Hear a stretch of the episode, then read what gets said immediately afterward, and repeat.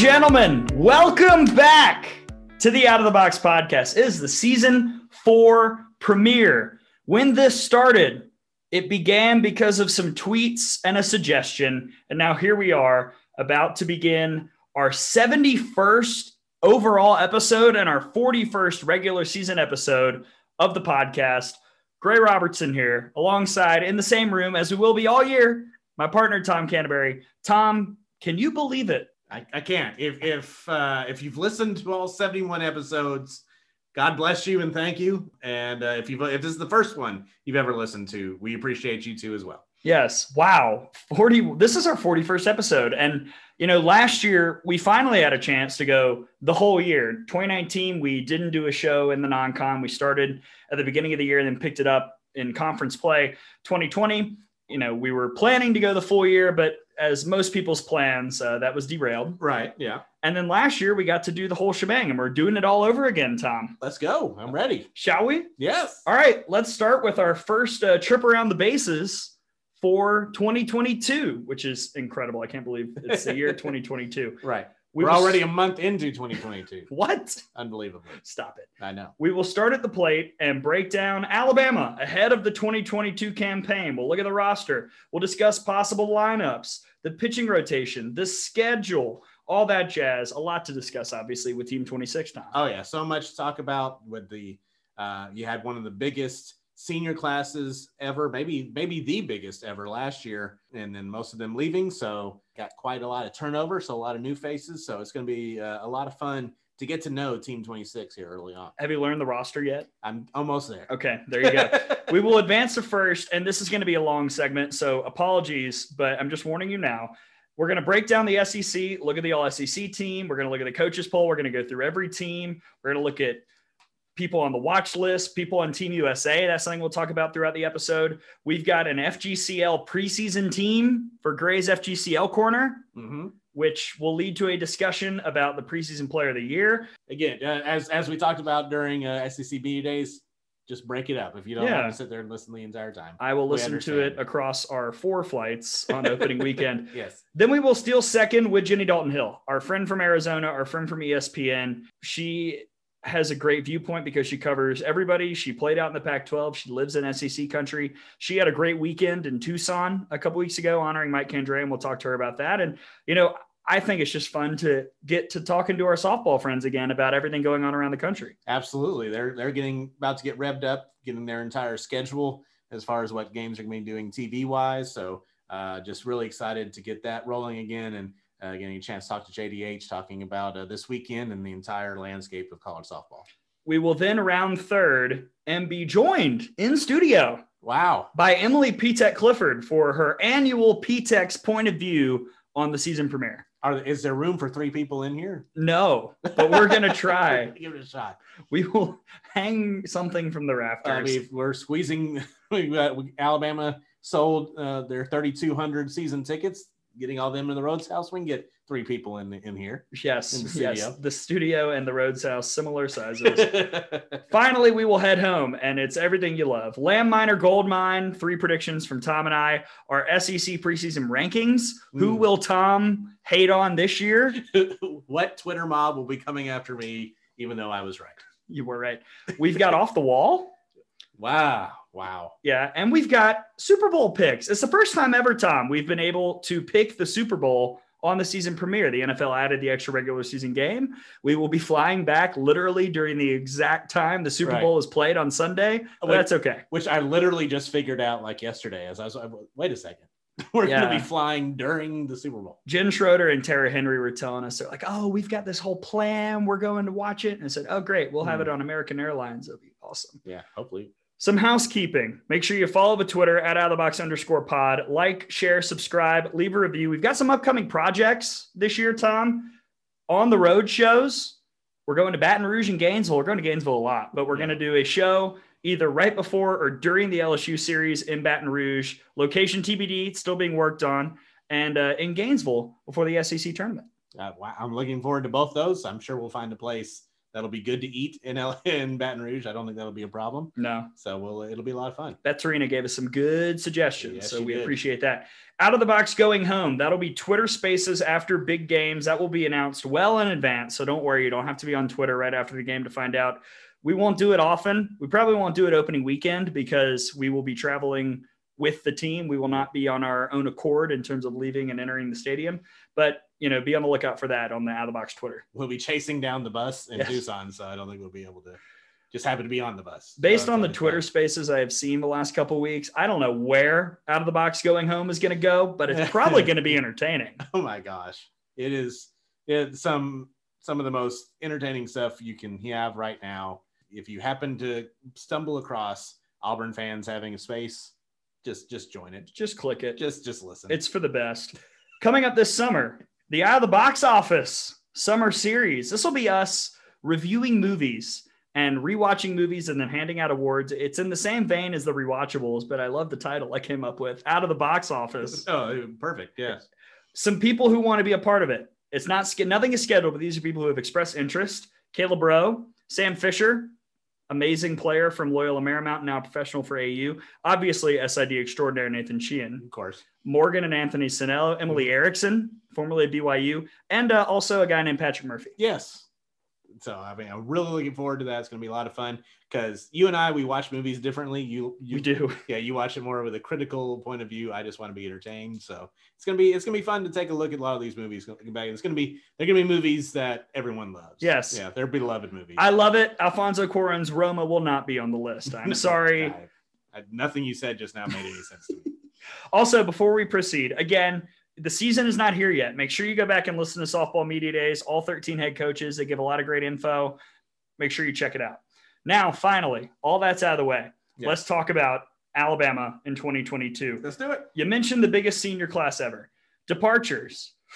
Let me breathe in. Ah, Maddie Morgan, Alyssa Brown, Kyra Lockhart, KB Sides, Taylor Clark, Kayla Davis, Alexis Mack, Bailey Hemphill, Sarah Cornell, Claire Jenkins, Crystal Goodman.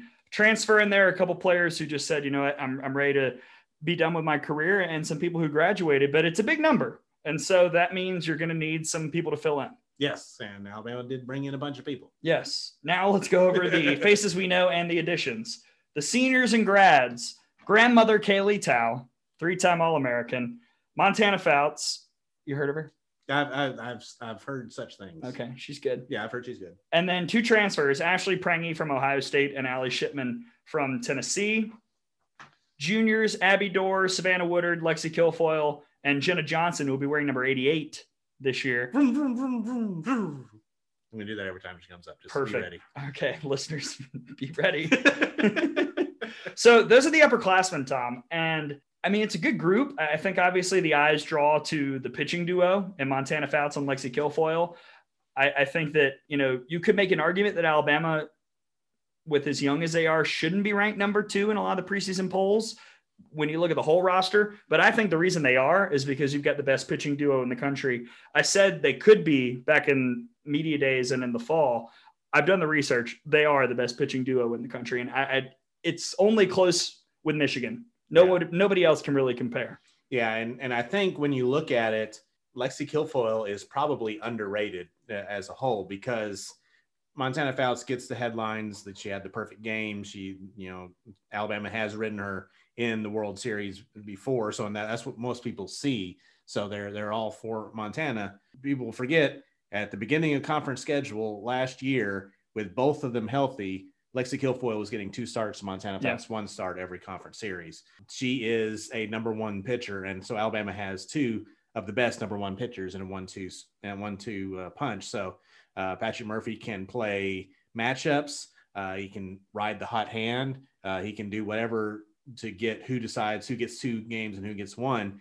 But don't be shocked if, similar to what happened in 2021, if at some point this season Lexi Kilfoyle is starting two out of three games Yeah, in conference play, and Montana Fouts may be coming in to close that game. It's going to be as important for Kilfoyle to to be at her at her best as it will be for Montana to be at her best for Alabama to get where they want to go. I don't want to totally step on one of my on our gold mines or something we'll talk about later. But when you look at the career of Lexi Kilfoyle, she has pitched maybe four conference series while healthy, one in 2020, the beginning of 2021. Things seemed to kind of turn around the Kentucky series. That was when you know the injury that happened where she had to sit out and, and you know had some usage problems that that seemed to be where that got going mm-hmm. but she's healthy right now and that should be alarming because when she has been fully healthy no one has stopped her this is a two-headed monster that might not be stopped all year and that is why alabama is where they are in the preseason polls right that's 100% why and you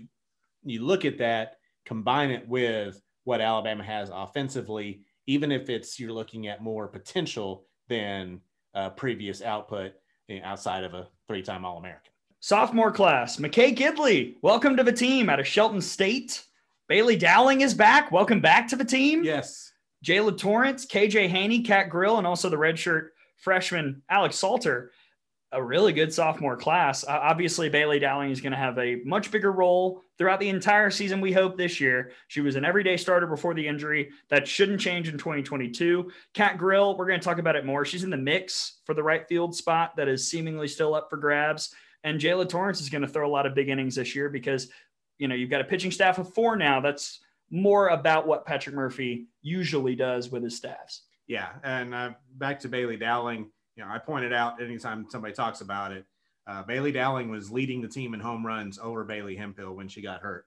And it was very early. I think it was the second conference uh, series, if I'm correct. I know she second, yes. Yeah, the second conference series when she went down. Uh, and it took Alabama a while to figure out what the lineup was when she was out.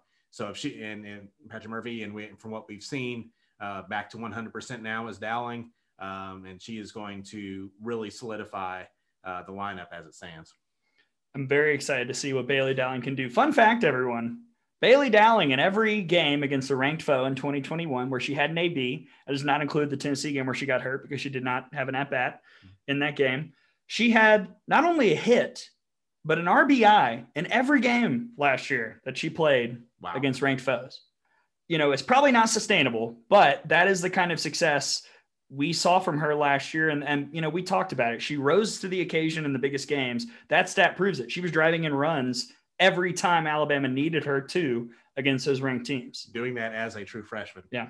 Ama- amazing stuff. So really excited to see her back at 100% freshman class. Aubrey barnhart dallas goodnight jenna lord Kali Heivilin jordan stevens and megan bloodworth. It's a big class obviously.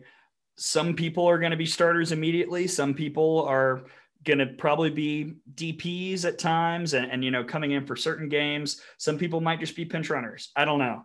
I do know that this is a really good class who showed great talent in the scrimmages and in fall ball to the point where Alabama might have the best pinch hitting options of anyone in the country this year. Which is saying something because that has been a problem for Alabama in, in the last few years. It's something that I remember we've talked about it even even as Alabama is making their runs into the national semifinals, that Alabama needed a big bat off the bench that that could uh, that you could either play matchups or that, that could come in get a if nothing else a deep fly ball to have a sacrifice fly to bring in a run. I don't think that's going to be an issue. I think Alabama has that depth now. It's young depth, uh, but they're going to get those chances, get those chances early, and then hopefully that means that somebody uh, will do similar to what Abby Doerr did last year when you know might struggle a little bit early on, but gets those uh, gets those chances. So in in those really important games at the end of the year, it's it's not okay. Let's throw somebody in there who's had two at bats all year. Right. It's somebody that's going to have some at bats, and regardless of what the average is when they come in, going to have the capability of producing for you in those big moments. I'm really excited to see what this freshman class can do. So let's talk about the scrimmages real quick before we go into the lineup. I, I think what struck me the most was that you had, and I'm going to count again just to be sure that I've got it right 11 different players had an RBI in the scrimmages. So this might be a team where I don't know if anybody's going to pop off and hit Bailey Hemphill numbers and be hitting over 400, but I think the team average is going to be pretty good. I think you could see a pretty consistent lineup top to bottom. Dallas Goodnight in the scrimmages was three for six with an RBI. Jenna Johnson, two of five. Megan Bloodworth, three of six. Dowling was two of four. Kali Heivilin was incredible, two of three with two RBIs, three walks, and a strikeout. And, you know, that was as impressive as I've seen her look Yeah. going into the year. I, I was pretty impressed with the lineup top to bottom that we saw in the scrimmages and how tight the games were and how many adjustments they're able to make against talented pitchers like what Alabama has. Yeah, and, and you're looking at some of these numbers. Uh, I, I think it's even more impressive considering you know they had four of you know one a day over two weekends. Um, and the first Sunday that that we all went and watched, the pitchers dominated. It was there were I think there were three hits You're right. total on the day. So, so they were able to do put up the numbers they did, despite you know, which again, when you have pitching a pitching staff the caliber that Alabama has, it's going to happen. The pitching staff just totally dominates you for for a day. To be able to come back and still put up these type of numbers in the other games, I think was very impressive and kind of shows, you know, the mental toughness of this team early on, despite being so young. Are you ready? Yeah, I think so. Okay, let's spin the wheel, Tom. Hmm. It's time to guess what the lineup will look like Here this is- year. Here is the lineup that will most assuredly be wrong. I will never forget the second episode we ever did, and I, I've gone back and listened to some of them over the years. We said, you know what? The one thing set in stone is Bailey Hemphill in the three spot. Hmm. Literally, the next game moved up to the two. That's it. Right. Now we're these are our best guesses. Mhm. There are still some open competitions. We have referenced right field. I think that you know you can view third base as an open competition. I think it's kind of short up already, but there are a lot of ways this could go, and I think that makes it fun for us. I really don't know what this lineup's going to look like, what this team's going to look like this year. No, and uh, yeah, like you say, I think that's what makes it fun. I think there are, you can make the case that are there are probably 14 or 15 players that probably deserve to be starting, and they can't all start. So, so Yeah. you know, we're going to see how they all get get plugged in. Uh, and I, I would I would be shocked to see a lineup be like solidified real early on. No. I think it'll be kind of a work in progress for at, probably the entire pre-conference slate uh, until you get to the conference schedule and before you get to a solidified one through nine. And even at that point, I think there'll still be some movement. I will make a bet right now that in our four games in Tucson, there will be four different sets of nine players Right. in those lineups in each game. That's Yeah. just how it's going to be this year. 100%. Yep. That being said, do you want me to go or do you want to go? You go and then I, I will, I will bounce off it. Here's what I've got Jenna Johnson, center field and leadoff. Center field, I think, I, I think we've seen Jenna play enough center field to know that she can be the heir apparent to the magical Alabama center fielders of years past. She obviously had the great catch over the fence in Clearwater in 2020. I think she's got the speed for it. I, I think that Jenna in center field makes a lot of sense. And I like her in leadoff because of all the things I've talked about. Her eye was really good in the scrimmage. You know, she's not going to lead off every inning. It's just the first that she's guaranteed to lead off. I, I think it makes the most sense. I, I think Jenna is going to lead off. I, I think she's going to play left field to start Okay. off with because I, I, I really think Dallas Goodnight is going to be the starting center fielder. But she could play center field and Goodnight could play left field. It's it, it- they're kind of interchangeable. Yeah. In the two hole, I've got Kaylee Tow, three time All American. People forget that. I've got Tow at first base. She'll be there, Yeah. either there or DP pretty much all year. And I think in the two hole, you allow her to drive in runs if the opportunity comes. And also, you know, she'll be protected by some big batters behind her in the lineup. yeah, I, think I think that's I think that's where she slides in. I'm going to go with Kaylee Tow, first base and batting second. The three hole, I, I have no idea. Bailey Dowling in the three hole. I'm not sure I love Bailey in the three spot. She was so good last year in the four and five, but I think you want that RBI producer to be right behind Tow and to back her up in the lineup. I, I've got Dowling at second base. She could play short, but I think, you know, at the beginning of the year, while she's still getting her footing in competition, you want her to play at a less stressful infield position. That would be second base compared to short. So I've got Dowling at second and then three hole. I, I have her in the three hole as well, It- and I think I agree that I think she will probably play second base. I hope and, and would wish that hopefully she will at some point move over to short, uh, for no other reason than she was playing second when she got hurt, Right. and to, just to get take that play off. But unfortunately, last year we saw Alabama shortstop also get injured. So, so I mean, you know, Nobody is safe, is Tom. Don't you remember? right exactly so um it may not matter but i i i think she's gonna be fine at second base and she when she was playing shortstop early last year she had some defensive issues Yeah. so second base may be the best spot for her overall but i think second base third and batting third is probably the best for bailey right now Four hole, I've got Allie Shipman. This feels too high, but I'm not sure who else would fill this spot. I've got her catching and uh, batting cleanup. the Tennessee transfer, Allie Shipman. We saw an average batting wise that wasn't great in the scrimmages and in fall ball, but when she got a hold of one, she could drive it and more often than not out to left center. Right. And I, I think that her ability in the four hole will be helpful for this team. Again, she can back up Dowling. I, I think it is a little bit too high. I, am gonna. I think I have Shipman at five, and, and we're talking with Patrick Murphy, and he's talking about some lineups where you could see Shipman as low as seven, and, and that just shows you how deep this lineup is. Right. Um, I'm gonna put Abby Doerr at four Okay. as a DP, or Lexi Kilfoyle at four as a DP if, Yeah. if she's if she's pitching. Um, but I, I think. It, and that might be putting too much pressure on Abby, but it, it, if she's made the improvements that we've seen, if she's able to carry that into games, we're making sure we're doing lineups with Abby Doerr in it, and she's going to be. I think she's going to be, you know, right in that meat of the order spot. So I'm going to put her at four. I'm going to make a switch on the sheet of paper I have here. My five is going to be the Doerr Kilfoyle DP combo. Okay. Uh, I, I feel good about that. You can start either, and I would feel confident. I think we will probably see one start two games and the other start two games this weekend, unless you have Abby DP when Lexi's pitching. Mhm. There, good luck, Patrick Murphy, trying to maneuver the math there. Yeah. Or, but I or- feel good about them in the five spot. or if you want to get one of these true freshmen in as a DP, Right. maybe against like a New Mexico. Mhm. Yeah. Okay. Who's your five? Uh, my five will be Shipman. Shipman. Yeah. Okay, I'll right. Shipman at five. My six hole, I've got uh, Savannah Woodard out in right field. I've got Sav winning the right field battle. I think that her experience at the plate, honestly, is going to be what separates because fielding wise, I don't see much of a difference between Woodard and Cat Grill. I think that what Savannah did at the plate all last year, hitting pretty much about 300 consistently all season long. The average never really got too high, never really got too low. I think that will be what pokes her just a, just past Cat for that starting spot. Also, again, another situation that's going to be fluid. Be prepared for multiple right fielders this Yeah. weekend. Yeah. It's. I don't think it's going to be a necessarily a revolving door all year long, but it'd be one of those things uh, early on where you know you're going to put a lot of different people out there, see if you can find who who is your best position, and then it's going to be one you can play matchups with la- later on as well. I, I agree with you. I think Woodard is going to be your starting right fielder. I think that may be a little bit too high for her in the lineup. I'm going to put Prange uh, Okay. at at six, Okay. and, and she would be starting shortstop. Yes, I've got her, but we'll get to that. Right. My seven hitter is Megan Bloodworth. I've got her as the winner of the third base sweepstakes. Congratulations, Yes. Megan. You're going to be the freshman that starts on the infield.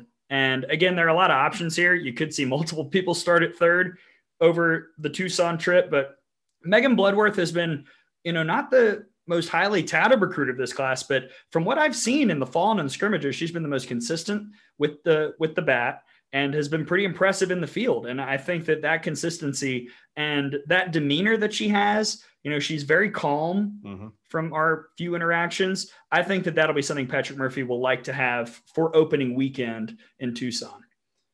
I, I, I like it. I am going to put Sav there at seven and then put uh, at eight Bloodworth slash Jenna Lord Okay. at, at third base. But I, I agree. I think day one, I think it would it would be, or if you were say more though more so of day one than the Arizona game, I think you have Bloodworth at third.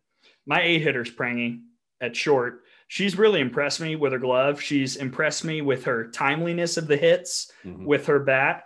Uh, her averages not super amazing from the scrimmage and from fall ball, but I think that that senior leadership is going to be critical. So Prange in the eight hole for me.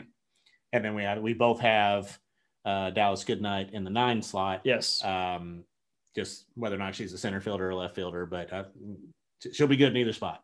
I have a lot of confidence in Dallas Goodnight. So we're looking at there, in all likelihood, two true freshman starters, and then with a possible third if someone like uh, Aubrey Barnhart is your DP.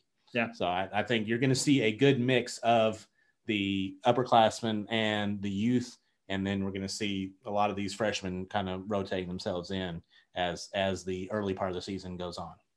In the circle, the pitching staff, Montana Fouts, Lexi Kilfoyle, Alex Salter, Jaala Torrence. First off, Montana's on Team USA, Tom. Yes, she is. She is an American and she is proud of it. Very impressive. And you can see her in Birmingham Yes. at the World Games. That is the next big event. How do we see this weekend going? Here's the schedule for the Mike Candrea Invitational. Friday, Southern Utah, two games on Saturday, Oregon State first, Arizona second, and then New Mexico on Sunday. I think that You're going to probably see four different starters for these games. My guess would be Salter, Southern Utah, Kilfoyle, Oregon State, Arizona's least favorite pitcher ever, Montana Fouts, on Saturday night. Welcome to the Mike Andre and Mateo. Oh, Montana. Montana with a Mm. .33 career ERA against the Wildcats, and I think Torrence against New Mexico. And then obviously anybody available for relief. It's the first weekend. Everybody's rested. You can do whatever you want. Right. I I agree that you could see L4 starting a game. I would not be shocked if you see Montana start at least the first few innings against Southern Utah, and then you know after she's struck out the side three times, then then then bring in uh, Salter or, or Torrence at that point. Uh, just kind of kind of get things rolling. Definitely, you will see on Saturday. I would think Kilfoyle against the Beavers, and then Fouts against the Wildcats. Yeah, Oregon State, not a great team last year, but they've got good players. Mariah Mazon has been one of the best two-way players in the Pac for a couple of years. Also, shout out Southern Utah. Their athletic director is Debbie Corum. Her daughter used to babysit me Oh, back in the day. Debbie Corum, former employee at the Southeastern Conference office. What what a what a, what a connection. Yes. How about that? I just there are so many of that of those this year, so just be prepared. That's crazy. You you don't have any connections to Thunderbirds? No, Okay. although that's an awesome nickname. It is. That may that's that's an early favorite of my nickname of the year. Just wait till we get to all name team for Oh, this wow. weekend. All right, as we usually do, Tom, I want you to pick a game in the non-con that really sticks out to you. That's really important besides Arizona, obviously, because we're going to talk more about that later. And then also a conference series you think is really important or could just be really fun. In the non-con, I really when you look at it, Alabama, it, it's not it's not a 2020 schedule. Thank goodness. I, I think that Bless. no one ever wants to see that again. Let's never Uh, think about 2020 ever No, again. it- outside of the one Washington game, it was it was not good. Uh, but uh, there is some really good matchups in the non-conference, and the first one might be coming up in Tuscaloosa during the Bama Bash, the first weekend, with Alabama taking on Virginia Tech. that is a going to be a top 10 battle i think barring some weird losses in week one and it's a battle of two of the four five best pitchers in the country in montana fouts and keely rochard at least once maybe Right. twice Yeah, that's that's going to be crazy. I, I hope they maybe we see both Kilfoyle and Fouts get a one-on-one matchup with Rochard, which would be a lot of fun. Uh, and then the fact that we're going somewhere called the Mardi Gras Mambo, uh, could not be more excited.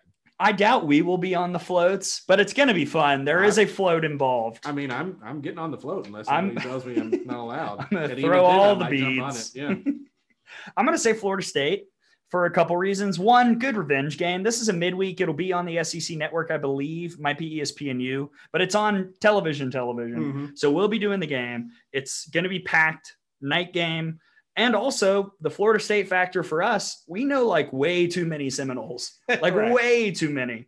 And there are a lot of our FGCL friends who will be here in Tuscaloosa, including Mac Leonard, uh, my girl Devin Flaherty, Kyle Presti, Michaela Edenfield, a lot of people that we know. So that's going to be just a really fun night all the way around. it really will, and and hopefully it'll be a lot more fun game time than it was last Yes. time Alabama played. That's all I want. Right. Conference series, I'm going to go first because Okay. you're going to steal it. I think I think Alabama Missouri is going to be so gigantic for so many reasons. I today spent too much of my time, if we're being honest, calculating a strength of schedule formula.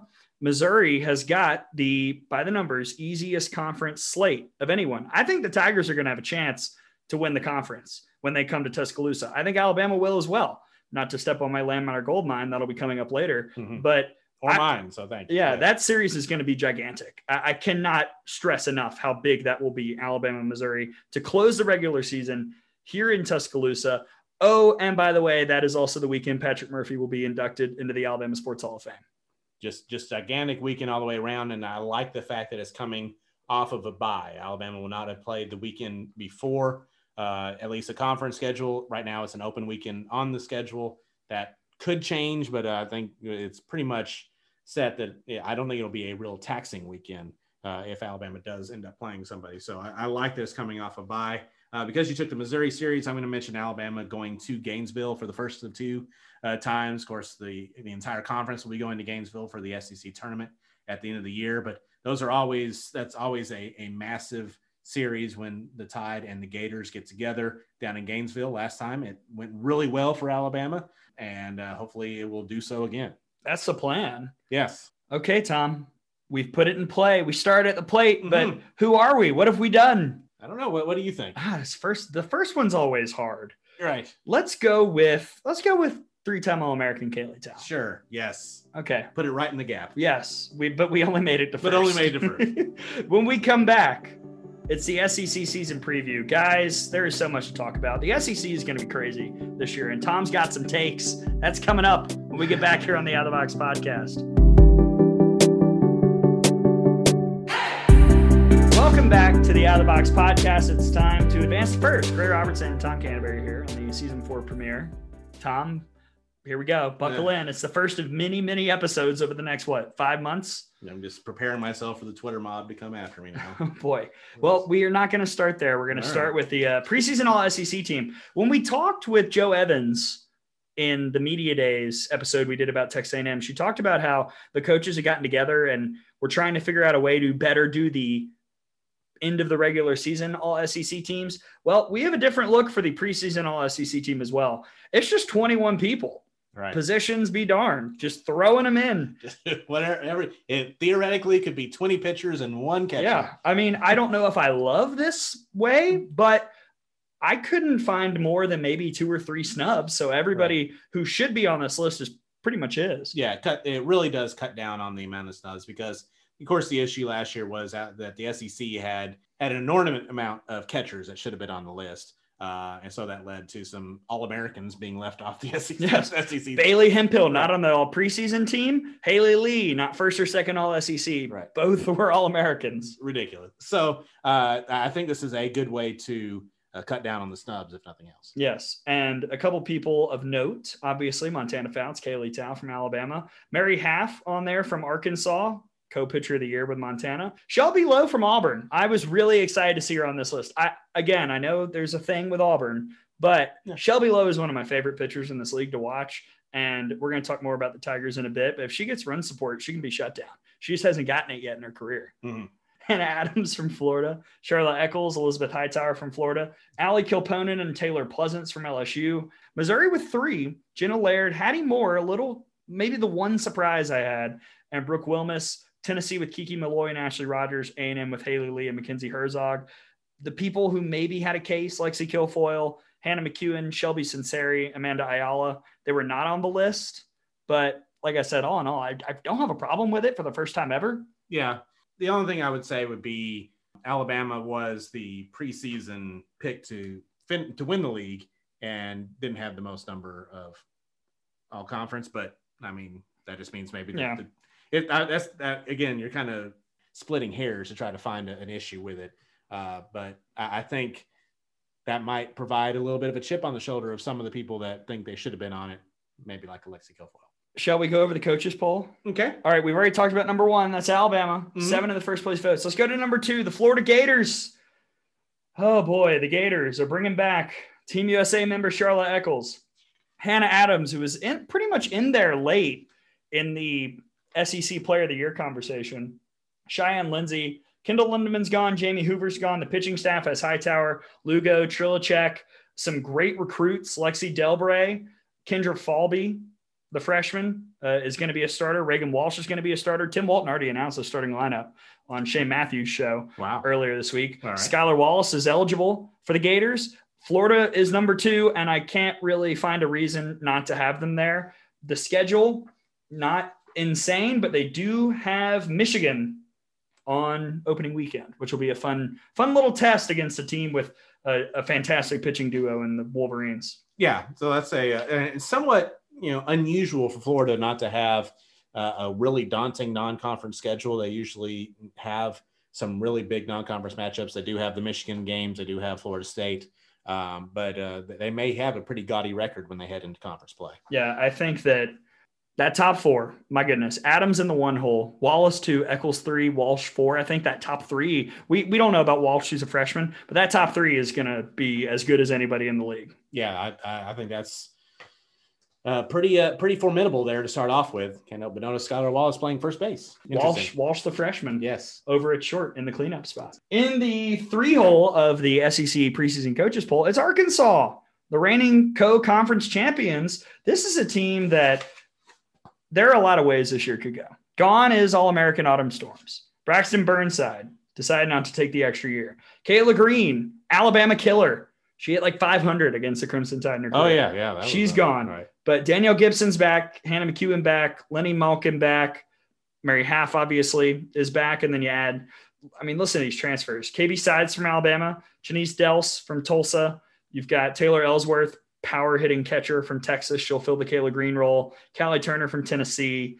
I mean, goodness, uh, this is an, a completely different, almost Arkansas team from the one we saw last year. It really is. Uh, I I think the comparison I'm going to make for this Arkansas team, and we'll talk about it a little bit more when we do our predictions for the one through thirteen in the conference. But will Arkansas become the Alabama men's basketball team from Hmm. last year to this year? You look at what happened with Alabama men's basketball last year. The Tide got won so many games where the breaks kind of went their way a little bit.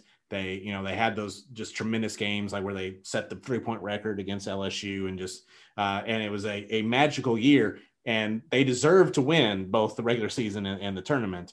Uh, but everything kind of went Alabama's way. And then Right. this year, we're seeing some of those things are not going Alabama's way. Plus, everyone they're playing has an Alabama game circled because of what happened last year. Will that kind of come along the same way for the Arkansas softball team this year? Because everyone's going to be looking, okay, here is the defending SEC champion, Arkansas Razorbacks, coming in. We have a chance to kind of make up for what happened last year uh, when the Razorbacks beat us or, or, you know, they got ahead of us. So I think that is going to be uh, the, the challenge for Courtney Deifel and the Razorbacks is kind of being the hunted instead of the hunter. Right. Uh, they're not going to sneak up on anybody this year. Their schedule is is tougher than it was last year And as far as the conference slate goes. How will they be able to handle that? And the fact that it's a a, a lot of new faces may help in that situation because they weren't in they, they you know they're they're part of the team now, but they weren't there last year. So uh, we'll see how much that factors in. But I think there is going to be uh, somewhat of a hunter hunted instead of the hunter factor for the Razorbacks this year. Yeah, another team with a good top of the order. I mean, the way that Coach Deifel talked about it sure sounds like it's going to be sides, McEwen, Gibson, Ellsworth, your one through four, maybe some order of that. I will say a couple schedule things with Arkansas. One, you kick off with a bang at Tennessee and LSU at home. So we're going to find out real quick what the Razorbacks are made of. Number two, there are some concerns about the Puerto Vallarta tournament in Mexico. Arkansas is scheduled to take on Washington this upcoming weekend twice. If that does not happen, the Arkansas non conference schedule is not daunting really at all. I mean, you've got Wichita State a couple times, a game at Liberty, a game at James Madison. That's that's pretty much it. You Wow. need, if you're Yeah. Courtney Deifel, those Washington games to at least be played. You Yeah. probably need to at least guarantee a split there. But the non-con's not doing Arkansas any favors, so that could be a story to watch as we get closer to Friday. Yeah. So that's as of right now, it's only the one team dropped out. Correct? Right, Lamar. So so hopefully that that will uh, that tournament will go on as scheduled. Number four in the preseason coaches poll, Tennessee. Speaking of teams adding a bunch of transfers, Tennessee brings in Zaida Puni from Oklahoma, who was incredible in the fall ball game against Kentucky, and two pitchers, Riley White from Texas, Erin Edmoundson from Texas Tech. Why is that important? Because last year, Ashley Rogers threw over 217 innings. And if Tennessee wants to be what I think they could be this year, she can't throw that many. No. They've got to have other options in the circle. And I think this is the type of well rounded pitching staff that Karen Weekly, now in her first year as head coach, solo, of course, Right. Of course. uh, that she's been looking for. It's going to be. I think it's a tough slate overall for Tennessee. So we'll, we'll they're going to have to find out. Oh, the non con is insane. right. It's insane. So they'll have to either be able to handle some early losses and not derail them going into conference play, or be able to handle success and, and maybe you know you get a bunch of wins in that non-conference, and then people will be be on the bandwagon and be able to see if they can hold that over once they get into conference play. I mean, Clearwater, they've got Notre Dame, Florida State, Washington, Clemson. So Mm-hmm. that's, you know, pretty tough. And then they go to the Mary Nutter and play Oklahoma and UCLA. Wow. And then they have Virginia Tech. Con- I, oh, Karen. What are we doing? And look at conference play at Missouri, Arkansas, at Florida, your first three series. Shoo. What are we All doing? right.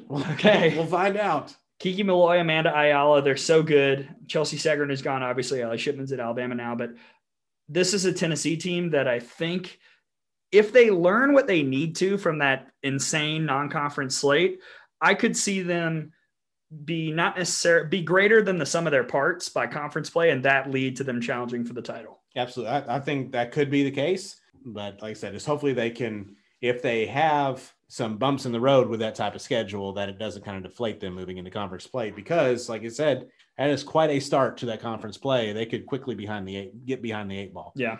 Missouri is number five in the preseason coaches poll. I think it's too low. We'll talk about that later. They return 99% of their RBIs and 94% of their innings pitched. Wow. And keep in mind, Larissa Anderson has had this team finish higher than expectations in the preseason every single year she's been there.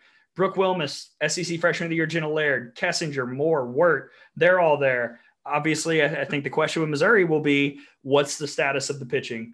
Weber, Nichols, Krings, they showed flashes, but can one of them take the reins as the ace? Because I stand by what I've said for two years now. I don't think you can win this conference pitching by committee. Yeah, you got you got to have an ace. You got to have somebody that is going out there virtually every Friday night and that the team can get behind. So yeah, I agree. I think Missouri needs to find that person. I think they can. They'll have the chip on their shoulder with how the way you know that they were right there last year and how the season ended. Obviously, ran up against James Madison and uh, didn't know at the time what they what they were going to be, but they ended up being really dang good as far as going making that uh, Cinderella run in the tournament. So, uh, but I'm sure that left a bad taste in Missouri's mouth because they were that eight seed. They should have been in the World Series. So, uh, hopefully, they can kind of get Yeah. over that hump. And you know the schedule doing them favors. I mean, you look at the top half of the league. LSU not on Missouri's schedule. Tennessee, Missouri gets them at home the first weekend of conference play. No Arkansas, no Florida, and then they close out Alabama. So from that first weekend to the end, it's the bottom half of the league. I, I think that this is setting up for Missouri to make a run. I really do. Yep. Number six, LSU. This is a team that went 35 and 22 last year, but got a top eight seed nationally because of that strength of schedule. The SOS, not nearly as murderers row this year. You know, they've got some tough ones. They go to Clearwater, they'll play Washington. They've got Louisiana games. They go to Texas for three. But again, as we always say, there are two things that come to mind with LSU. One, where is this pitching staff? Have they continued to get better? And of course, that includes Copone and Sunseri, Wickersham, and I think Morgan Smith as well, and some of the freshmen. And two, can they avoid the falter that seems to always come in the back half of the conference season? That two three week swoon that LSU always seems to go on at some point during the year. Uh, can they get past that? Can they mitigate it? Can they instead of instead of losing all three series, just lose one series? Just one. Right. Uh, I think that could happen. I think when you look at it, I think you have Pleasance as a conference, if not national player of the year candidate. If they can kind of ride her offensively, find the pitching that, you know, again, it's it's similar, I think, to Missouri as far as committee, but I think overall the talent is probably a little bit better at LSU pitching wise. But you still got to find that Friday. You got to find that number one. I want to see what Wickersham looks like. Last year was pretty much a disaster. I mean, she only threw 53 innings, ERA over a 3 6. Mhm. I thought she was one of the best on staff in 2019 when we were there. She was the one that impressed me the most. Kilponen has stuck out as the ace, but can Wickersham, you know, also get back up to that level? If she can, all of a sudden LSU is a lot more dangerous. Let's go to number seven. There's a tie for seven, Tom, with two teams that we we just don't understand. We will start with Georgia, the Georgia Bulldogs, coached by the first year head coach Tony Baldwin. They bring back everyone above the Mendoza line. But the question will be for the Bulldogs who's pitching? Because gone is the truth. Mm. RIP, she has been set free of the program. She's Right. still alive. She's okay. She's fine. She's great. Uh, but you know, what will you do with your time now that, that, the, that the truth is gone? I don't know. I maybe go get some white chocolate cheesecake. Is that okay? That's uh, okay. grab me, a, grab me a slice while you're there. it's yeah, it's it's all about going to be who is going to be not even just that that starter, but what does the overall pitching staff look like for Georgia offensively? Not just tremendous, but good enough to get the job done. But you got to have the pitching. Yes, uh, Lacey Fincher, preseason All SEC. She will anchor that offense. They were so young, so I can only imagine the offense is going to get better. But I feel like we've said this every year too. Georgia seems like a team that's going to have to win all their games eight six, Yeah. stuff like that. Yeah. Kentucky. Speaking of enigmas, Mhm. they're back. And yet, Tom, you feel like you've got kind of a handle on the Wildcats this year. I don't know if I have a handle on them or not. I just feel good about them for some reason. I don't know, but I, I one of the reasons why is because I think they may have the best overall player in the league. And when you have, I don't think it's close. I think you're right. No, so when you have that, uh, I think that kind of gets you on a good start. Now we'll see how if the rest of the of the lineup and then if they can find the pitching staff that will be able to help her, Kowalik. But I mean, I, I think that's a great place to start if you're Kentucky. Yeah, I mean, you bring back your top six in the lineup in terms of average. Uh, Erin Coffel is going to just keep building off of a great freshman year. Humes and Baalman, though, they're gone. So you've got Kennedy Sullivan, the Western Kentucky transfer. You've got Spangler, Stoddard, you know, some freshmen like Atena, who was on the Italian national team. She pitched in the Olympics, mm-hmm. but she also got lit up by Tennessee in fall ball. Uh, pitching with these two teams, Georgia and Kentucky, it, the biggest question mark is pitching. I think it's almost fitting that they're tied in the preseason yeah, poll. 100%. Yes. Number nine, the Ole Miss Rebels. So looking back, I I told you I cranked out this formula for strength of schedule.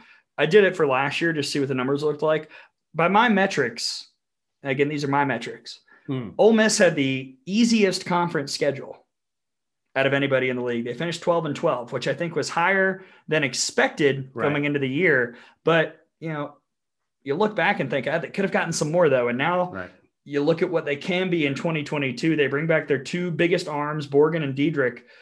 Blaze Barringer, we'll see her in Tucson. She's at Arizona now. Tate Whitley is back. Latham is back. Gutierrez is back. But other than that, I mean, you see here, I mark all the players gone with an orange highlighter. It's a lot of orange on this sheet. There is. And in some ways, that may be a good thing for Ole Miss. You know, you look at they finished 12 and 12, but they were in a good position to finish much better than that with just a few weeks left in the season. And they for kinda, sure they kind of fell off at the end of the year. And then, you know, the postseason did not go well for them uh, at all. It was uh, an embarrassment in more ways than one. So we'll see how that combined with the offseason issues, uh, if that worked to solidify and kind of bring everybody together, or if there is uh, more strife. Um, and I think we'll be able to see how that goes early on. Ole Miss, Oregon, opening weekend. Be prepared for that one, folks. In the 10 spot, Texas A&M, the fighting Texas Aggies. I will note, Joe Evans is in the final year of her contract at Texas A&M. What could that mean? I don't know. Uh, perhaps this is the same thing we saw this past year with Mike Candrea and Lu Harris Champer. Maybe this is the retirement tour for Joe Evans. Maybe she wants to coach more and will get another year added on onto the contract. I don't know the logistics of that. And now you look at the team. Herzog is back. Haley Lee is back. Those are the two best threats on offense. And Herzog, obviously, your ace. Right. And they were a team that just got right to getting over that hump so many different times last year and then something would happen. Uh, we saw it even we saw it in the SEC tournament. They led Tennessee that entire game, and then Tennessee walks them off, and they were still able to make the NCAA's and, and had issues there. So yeah, I think it's it's about being able to finish those games. They they put themselves in positions to win. Now can they get over that hump? Will A&M be the spoiler? Their home series: Florida, LSU, Alabama, Arkansas. They're not going to go 0 and 12, so they're going to steal one from somebody. You would think. We'll see. If they don't, then we're talking having a different conversation. That's true. Auburn is number 11 in the preseason poll. And with the Tigers, Tom, Shelby Lowe is it. Uh, Maddie Penta, I think if she continues to develop, a solid number two, but Lowe's your ace. Yeah. And all you're looking for, all you're begging for is some help. Makayla Packer is there, but gone is McKenna Dowell. Tyler King gone. Those are two of your top three bats. Alyssa Rivera's gone.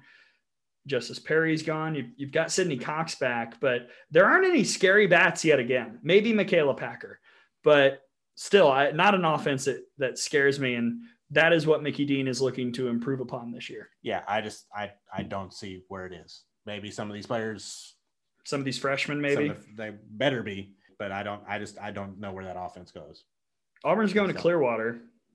Why? You got Texas and UCLA down there. That's not a great that's not that's not a great matchup for Auburn. Yeah, I look Shelby Lowe will take them as far as she can.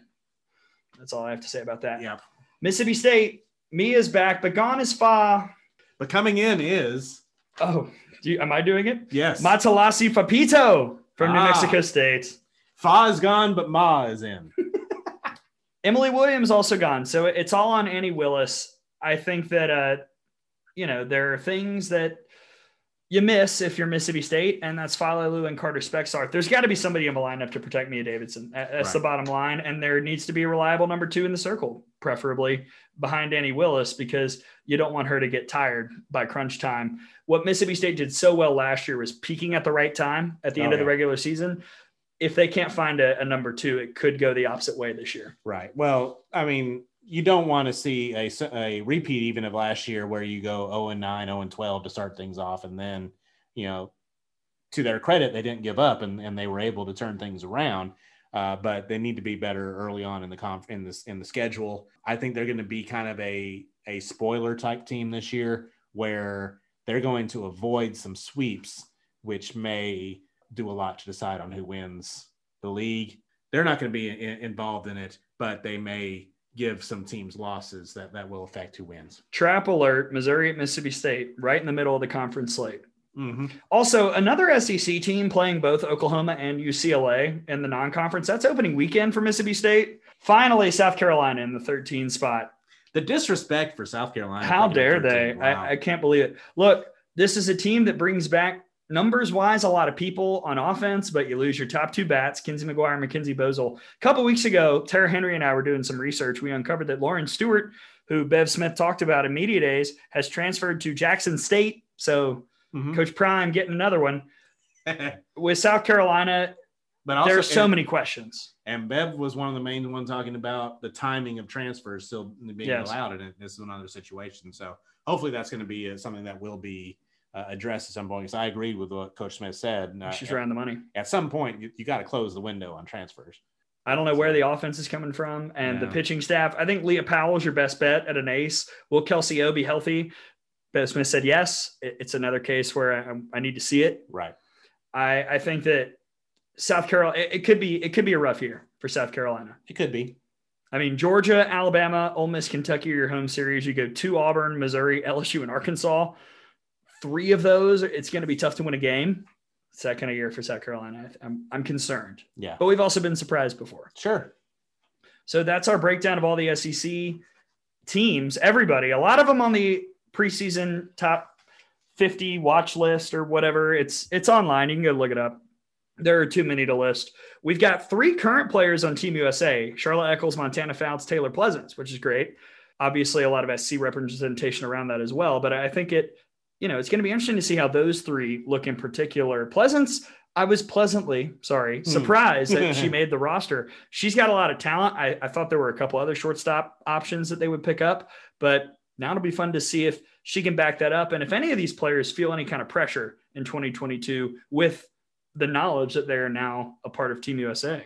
I think there'll be one one case, the fact that they're not gearing up for an Olympics right away uh, hopefully will take a little bit of that pressure off. There's always going to be pressure, no matter what the competition is. If you're on Team USA and you're representing your nation, you're, going to have, there's going to be some pressure.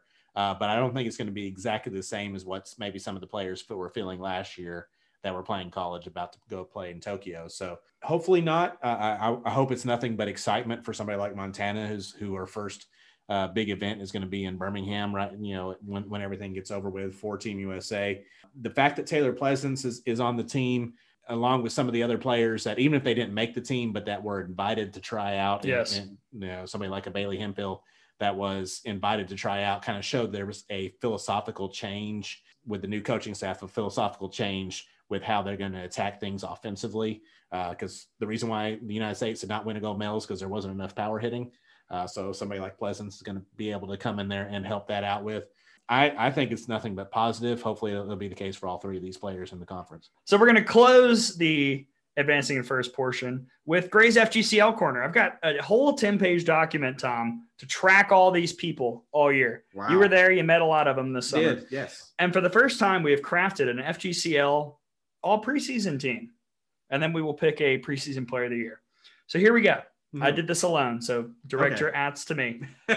Three pitchers: Blake Nelliman from Georgia Tech, Morgan Scott from UNC Greensboro, the 2022 SoCon preseason pitcher of the year, and Alexis Groot from UT Martin, first team All OVC last year. Catcher Haley Lee, Texas A&M. All right. Third team All American last year. Probably the right call. Yeah, she's on the watch list this year.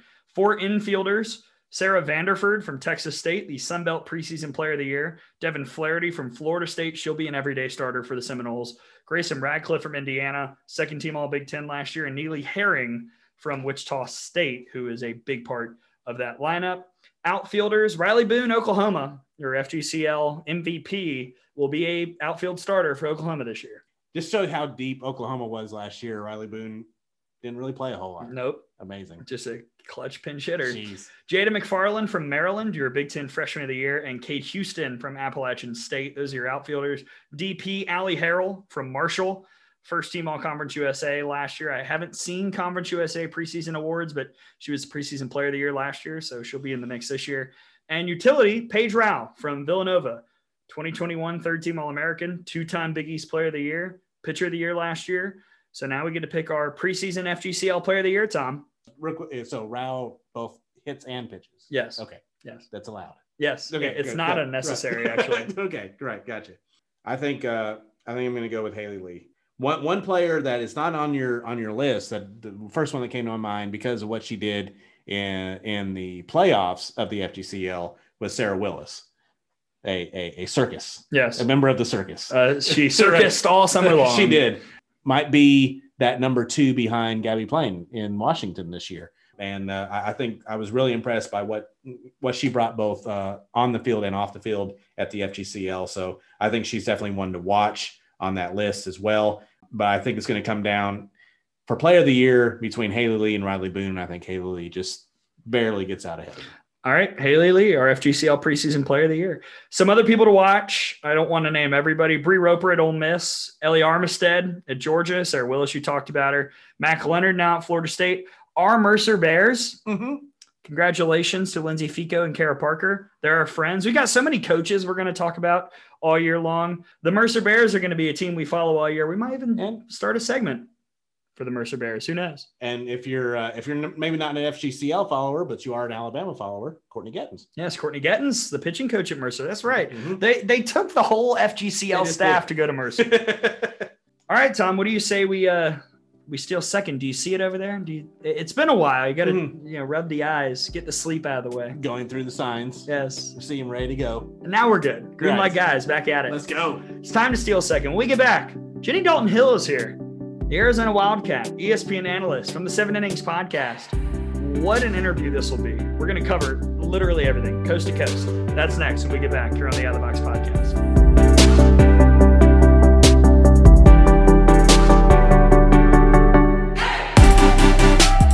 Welcome back to the Out of the Box podcast, season four premiere. Amazing. Gray Robertson, Tom Canterbury, and it is time for the part of the show all of you love to listen to. It's the interview portion, it's the stealing second portion of the show.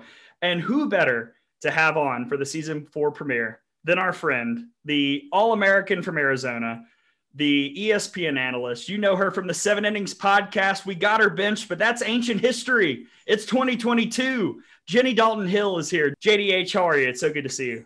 It's so good to see you guys. I can't believe you had me on the premiere. Very rarely does a coach say, Hey, let's steal second with Jenny Dalton Hill. So it's nice to have a new role.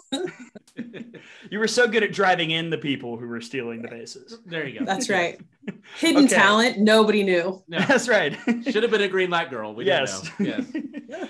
okay, JDH, we, we've got so much to talk about. We're going to cover a lot in this interview, but I want to start off with your trip to Tucson for what is what I'm I'm guessing is called Mike Candrea weekend. They named the field after him. He got recognized at the basketball game. It looked like so many Arizona alums were there to honor the now retired coach.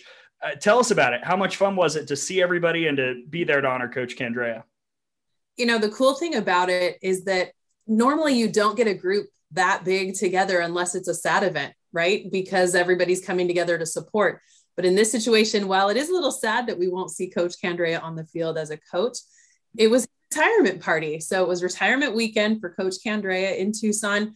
The banquet had almost 400 people, and that was in, that even was impacted by COVID. Some people chose not to attend because of the exposure, and some people were sick. So I can only imagine what kind of number they would have had had they had that banquet outside of softball season getting ready to ramp up. Mm. Olympians there. You had Hall of Fame players there. You had, I mean, it, it was an eclectic mix of every kind of life Coach Candrea has been able to touch. I mean, you had strength coaches, you had field crew, you, I mean, it was trainers, you had a little bit of everything because Coach has always treated everybody around him like they were the most important person. And so that's what he's tried to hand down to all of us. And I feel like that's what's made his legacy so important. And, you know, we were texting a lot when we were in OKC last year. And I cried a lot. Tom knows at the Women's College World Series a year ago. I cried when Alabama lost. No shame. A lot of people heard it. I cried when Odicci Alexander came out against Oklahoma. And I cried watching you on the studio set talking about what Coach Candrea means to you. And uh, obviously, those feelings are still there. The listeners can't see your face, but we can. And I know just how much he meant to you and, and obviously to the program. Well, and the thing that was really cool about it, they did have two other people slated to MC the event, but last minute they had to cancel. And so Tina, coach's wife, actually called me up two days before the event and said, Hey, will you MC coach's retirement? Talk about dream come true. I mean, it was it's one thing to be able to talk about him, you know, in a five minute talk and share some experiences, but to be able to sit up there all night and just tip your cap to the coolest guy I know was pretty exciting. And so God works in mysterious ways, but I was grateful to be able to be the MC and just kind of honor him all night long. And we're going to talk about Arizona a little bit more later on when we start talking about this weekend with Alabama heading out to Tucson. Uh, but before we get to any of that, uh, just overall, as we head into the 2022 season, um, what really is exciting you about uh, what's coming up? Well, you're starting to see rosters pare down a little bit. That COVID year of 2020, rosters were inflated. I mean, you had some programs with over 30 players, and that's hard for anybody. It hurts recruiting, it hurts the players who expected to step in and maybe have a role that was a little bit more of a contribution to the program, who then were sidelined. Some had some chose to redshirt because of the backlog of players. And so it's neat that we're now seeing a little bit more of those huge rosters dissipate and give them give players an opportunity to really feel like they have a chance to touch the field where i think there were quite a few players across the country in 2021 that realized they weren't going to get a shot because that everybody ahead of them there were two they were too many kids ahead of them to be able to make a starting lineup well, the size of Oklahoma's roster might be dissipating, but the talent is not. And, you know, there are maybe some pitching questions, but the offense is still stacked and which is remarkable considering how historic things were last year. What does Oklahoma look like in 2022? Can they possibly repeat the magic and the statistical mayhem that we saw last year? Can they possibly? Yeah, they totally can. I mean, honestly, Oklahoma is still stacked. I mean, they had such young talent. You got Tiare Jennings, Jayda Coleman, Jocelyn Alo, Kinzie Hansen, Kinsey Donahue. Oh, and by the way, they didn't graduate. They led the offense and their back. Those five players alone had 103 home runs, and that was just those five. So when it comes to power, they maybe lost some players, but they did not lose the potent offense that we got accustomed to last year. Yeah, but it may not be the runaway in the Big 12 that it normally is because we see Oklahoma State this year is getting a lot of top five national recognition. Obviously, got the big transfer pitchers coming in. Um, do you think that Oklahoma State might be in a position where they might be able to catch their rivals from Norman?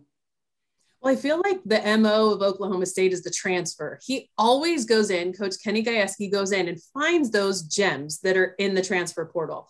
He says he doesn't shop the transfer portal, but I'm going to have to beg to differ because he always finds the big ones. And this year is no different. Miranda Elish coming in, transferring over from or- from Texas, started her career at Oregon, but she's going to take the place of Carrie Eberle of a year ago. So when you see a big pitcher leave a leave a program, you sometimes worry, oh, how are we going to replace her? Well, go to the transfer portal and Kenny Gajewski grabs a gem. And then you wonder, you know, what are they going to do without Alysen Febrey, potent hitter for them in the lineup? Well, they've got some big ones coming back. Hayley Busby, Kylie Naomi. I mean, they're going to be okay. It's just a matter of how do they gel because bringing in a transfer brings in different blood and you have to figure out how to mesh all those different characteristics in a team. Is Miranda Elish the biggest wild card this year because we haven't seen her since 2020. I think we all agree she was going to win player of the year that year. She was amazing at the plate and in the circle, but no one's seen her. She's been kind of a little spotty on the preseason All American teams, but you know, who knows what she could take Oklahoma State to this year. Well, I think it's funny that we talk. I mean, I don't get me wrong. I'm in media too, so I know that preseason teams give us something to talk about before we see people take the field. But honestly, she is a wild card to me. And preseason teams, I kind of throw them out the window when I look at it as a player, like, ah, you haven't done anything. Let's see what you've got. But when it comes to what does Miranda Elish have, I think we're going to see her more mature, more relaxed, and now playing with nothing to lose, knowing that this is probably the end of the road. Taking a look now at the future home for Oklahoma, the SEC. They're coming in a few years, but um, Alabama, the kind of the unanimous pick to be to win, but there is, I think you can make a legitimate case, some better than others, but a legitimate case for up to seven to eight teams to win this conference. It's a very deep conference. How do you see things shaking out in the SEC? I think that's generous. Seven to eight teams, come on. But honest, you're right. The SEC is very deep. And typically in a year, we see almost all teams make the postseason because of the RPI they're able to generate, because of playing each other. They're in conference.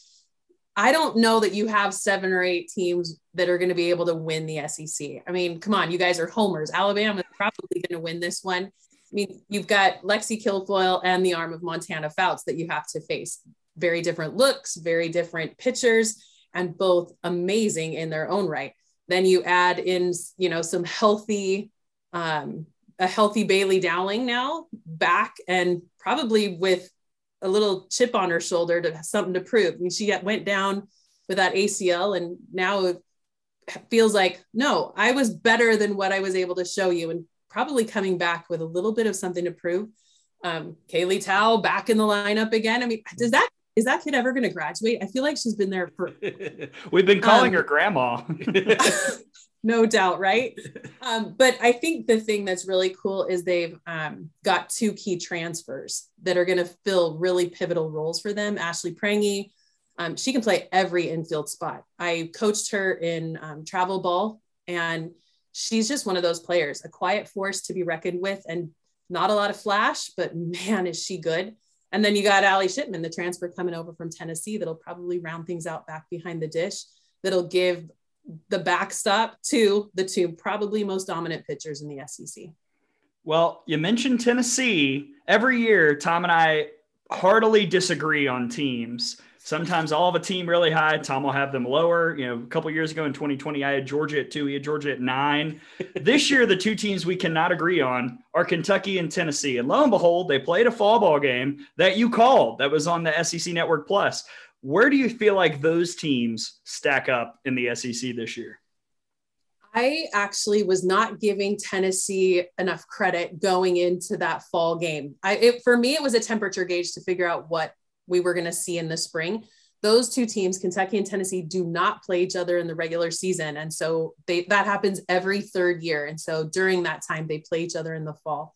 Um, Coach Lawson was able to find a way to get that one on Digital Plus, and we did a much different kind of broadcast. And I'm going to say it was maybe the funnest broadcast I've ever done, just because we had Ralph Weekly literally sat in the booth for, I think, three innings. Like he had story after story. We're like, okay, Ralph, we got to keep talking about this game. Stop going down memory lane. But um, Tennessee and Ashley Rogers. You know, we've seen Ashley Rogers, she's been hurt in the past, some back issues that sidelined um, the dominance that we knew she could have. She's healthy and holy cow did she perform and when it came to the offense they showed up and supported her and so for me i've got tennessee moved up. I know in preseason rankings they're at four but i could see them as high as two or three depending on how the offense pulls through for them. So um, tennessee not a wild card for me. I think they're going to be pretty dominant. Kentucky on the other hand is going to have a hard road i think through the sec this year. Pitching they lost autumn humes and she's the one that really carried them last year. They did get Alexia Lacatena from the Italian national team um, from the Northeast, and she steps in, but she's young. So, what's it going to be like when she's getting hit hard um, week after week. Uh, that's one of the things that most pitchers have to get used to is getting hit hard. When they come in, they're not the dominant pitcher that they used to be. But Lacatena was able to play in the Olympics. She understands what it's like to get hit. And Coach Lawson says that she's one of the most mature pitchers she's ever had come into her program. Offense, though, for Kentucky, it was quiet in the fall. And I'm worried about that offense. I'm worried they're not going to be able to support the pitching staff that they have, the young pitching staff and they're going to have to out hit a lot of opponents to be able to come away with the wins that they need. Well, we've already talked about Kentucky a bit, Tom. Just a hmm. reminder, folks Kentucky's first conference series at Alabama. So yes. I do suggest if the Wildcats want to get things figured out before then, you know, they probably should because right. it's not going to be easy when they start SEC play. And I see that I'm I'm an island unto myself yes. that I, I am a supporter of the Wildcats this year. So we'll see how that goes. Um, well, and don't get me wrong, I'm a supporter of them as well. I just can't look past the things that they showed in the fall. And sure. in the they showed some weaknesses, but they showed it with time to correct them. So hopefully they make those corrections and come back knowing what they needed to work on and have a little bit more focused uh, approach in the box to be able to attack the two toughest pitchers. that that that's a two-headed monster, Kilfoyle and Fouts. Ah, two of the nicest people in the world as well. I mean, do they have a kryptonite? I'm just saying that they're just two of my favorite people. If they did, we would not say it. On certainly hope not. Right. Yeah. uh, taking a look at what's going on in the ACC this year, uh, Florida State coming off of being in the national championship series last year. Uh, seems to be the the pick going away for to win the league, but it seems to be really deep with Virginia Tech, Duke, Notre Dame, Clemson, the defending regular season champions, also coming back. Uh, what do you look for from the ACC in 2022? I think Florida State is one of those teams that you can never look past. They have been the tried and true uh, champion in ACC play, but last year struggled offensively. I mean, didn't have the power that they were used to in the past. And it took them a long time to really define what they were offensively because of that. It then gave them an opportunity to redefine themselves, but that happened middle to three quarters of the way through the year. So a lot of people thought, oh, who's it going to be? It's not Florida State this year. And at the ACC tournament, they didn't show up. Clemson able Clemson and Duke were in the finals. And so that's the crazy part that Florida State able to make the championship series at Unfortunately, Oklahoma. unfortunately, they found the yeah, offense against. Alabama. We remember, uh, but yeah, I apologize, guys. but that's the cool thing about Florida State. I actually just talked to Lonni Alameda today, and she said we were asking her about her offense because she graduated the couple of hitters that had power for them, and so the question mark was, "How are you going to score runs this year?" She said, "I'll let you know after about 20 games." So the thing is, there's no panic in Coach Alameda. That's the cool part that she doesn't go into a season expecting to win every game. She goes in as kind of like a science experiment to figure out what's going to be the right fit and doesn't push panic. That's the coolest part. ESPN's Jenny Dalton Hill joining us here on the Out of the Box podcast as we steal second. JDH, let's move out to your territory. I know you don't live there now, but you've always got your eye on what's going on out west. Is it fair to say it seems like UCLA and everybody else? I know everybody behind the Bruins are in tears, and you know Washington, and Arizona will be good again. But it, does it seem like UCLA is the easy pick to win the Pac this season? I think they could be, but there's some question marks that need to be answered for me to give them that like shoe in into um, the conference championship. Now they right now they do it as just a regular season champion. We know that they've um, come out that they will have a conference tournament that doesn't start this year. I think it starts next year. But when it comes down to the Pac 12, UCLA, you know, typically when you lose two Olympians, you get worried, but UCLA doesn't need to panic. They've got national championship experience still on their squad.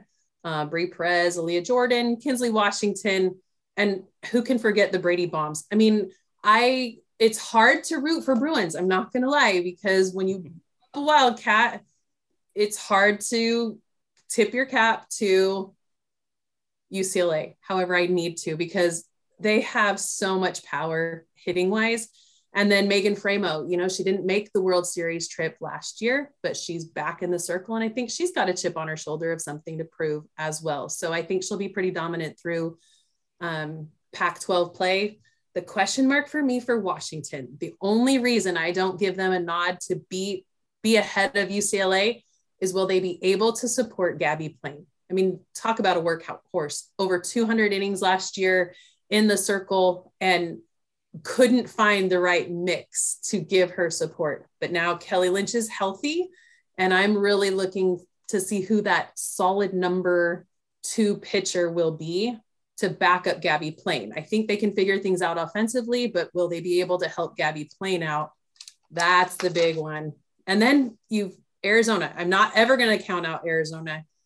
It's the Caitlin Lowe era. What do how do they respond to a brand new head coach? And so um, lots of energy, lots of experience, and she's not new to the program. She's just going to pick up the tradition, carry the torch, and uh, I'm excited to see what they do. You talked about with uh, Kaylee Tow, Gabbie Plain. When when will she graduate? she has been She's at Washington for ten years. My gosh, uh, it's true. uh, Alabama, Arizona, one of the big matchups in Week One, but uh, the biggest marquee one is that UCLA Oklahoma game. That was the the matchup that we were told was going to be the national championship matchup all year last year, and then it didn't happen. But we're going to see it here in week number one. Uh, what can both those teams take away from that type of matchup so early in the year?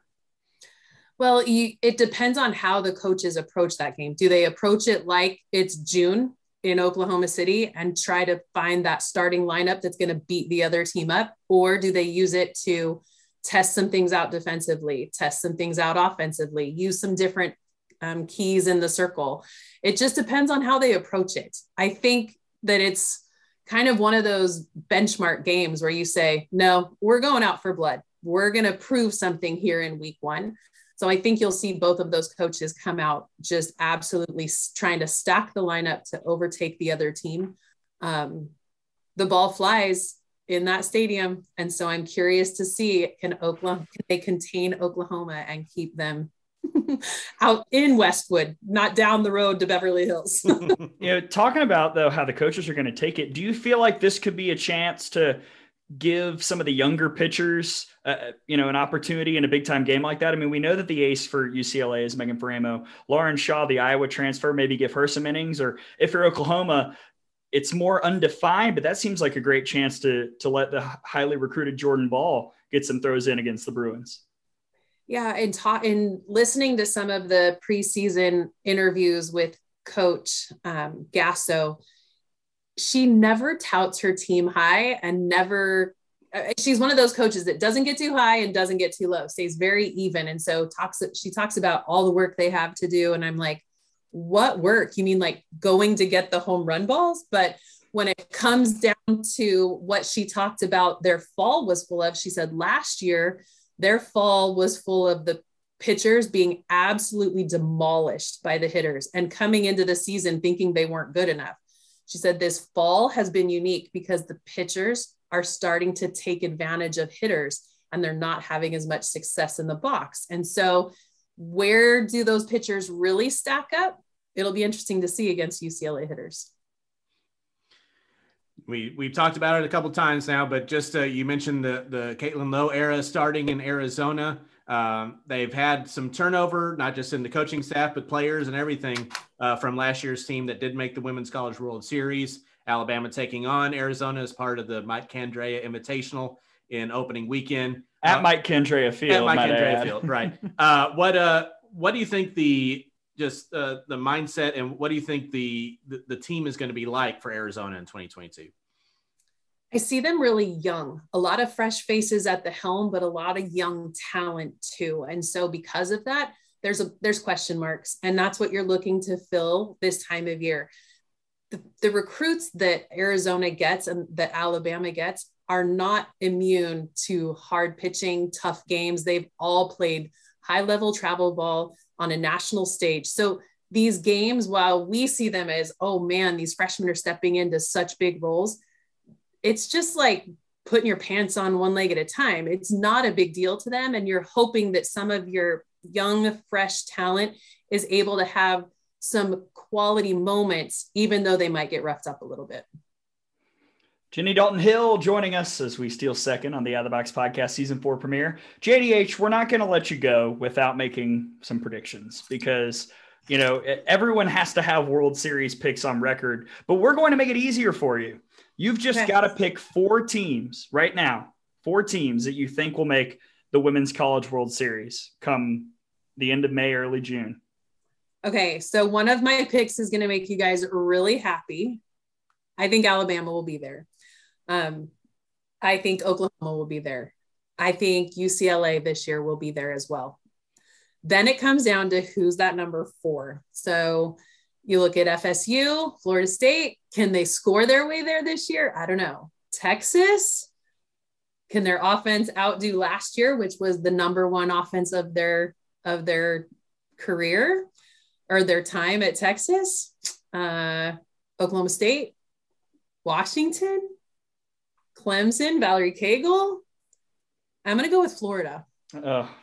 Florida yeah, yeah. is not, one of those not, teams. Not excited about that one. I know. Sorry, big man. when it comes to when it comes to this though, Florida last year lost at home to Georgia on their own field before being able to get to Oklahoma City.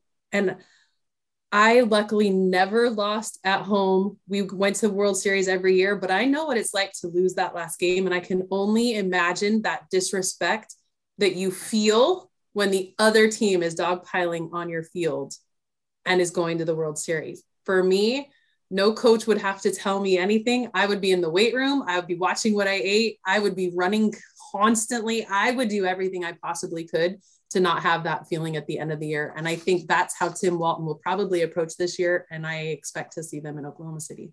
Yeah. You know, I love that point. And I think it's, you know, you can add even more to it because it was Georgia. You know, it's Georgia. It's That's Florida's yeah. rival. It's a team that they beat two out of three times in Athens earlier that year. A team that finished 11th in the conference. A team that was not playing well no, at all was, going into the tournament. That was a bad team right. going into the NCAA tournament, and they went and won in Gainesville. So I think I think that's a good point. We talk a lot about motivation for individual players and, and sometimes for teams, but there might not be a more motivated team in the country than Florida. Yeah and the only other team I would maybe say has that same kind of motivation is LSU because they had Florida State come into their house and beat them at home and have to watch that dog pile happen on their Tiger. I mean, it makes my skin crawl, and I'm not even on those teams. I would be bitter forever until I could like re- get my revenge. So I see those two teams having something to play for that's a little bit more gritty than everybody else. That's Jenny Dalton Hill joining us here on the Out of the Box podcast, stealing second with JDH. Everyone, I want to give a plug because the St. Pete Clearwater Elite Invitational is coming up, and JDH will be partnered with my friend Drew Carter, who recently got the job at ESPN. JDH and Drew will be on for, I think, six games, right, in Clearwater? That's so right, six games. We'll be tuned in. We're very excited. Well, the, to have that kind of competition is just like you were talking about that Oklahoma and UCLA weekend. Mm-hmm well, now you get three full days of it of top elite competition, just hammering it out. And you get some of the most amazing games coming out of that second weekend of the season. Well, we'll be very excited to watch that. We will chat with you again later on this season. Jenny Dalton Hill joining us on the Out of the Box podcast. JDH, thank you so much. You're the best.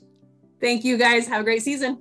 We've stolen second with the great Jenny Dalton Hill, and now Tom, it is time to round third. And you know we do love traditions, mm-hmm. and we are want to keep up traditions when we start them. You just got to keep on doing things that work. Yes, of course. Right. And what has been working has been P-TECH's point of view, a yes. yearly segment on the premiere, and that's what we're going to do when we round third. Sounds like a plan. Let's do it. Emily P-TECH Clifford is here. Yes. We're going to chat with her when we get back here on the Out of the Box podcast. It's Cuoco for Priceline. Ready to go to your happy place for a happy price? Well, why didn't you say so? Just download the Priceline app right now and save up to 60% on hotels. So, whether it's Cousin Kevin's Kazoo concert in Kansas City, go Kevin, or Becky's Bachelorette Bash in Bermuda, you never have to miss a trip ever again. So, download the Priceline app today. Your savings are waiting. Go to your happy place for a happy price. Go to your happy price, Priceline.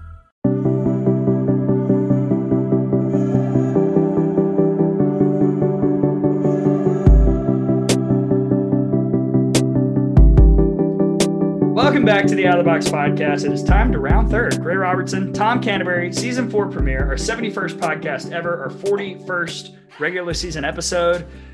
And we've done four of these season premieres now, and this will be our fourth time with PTEC's point of view with the great Emily PTEC Clifford, who is here Yes. in our studio.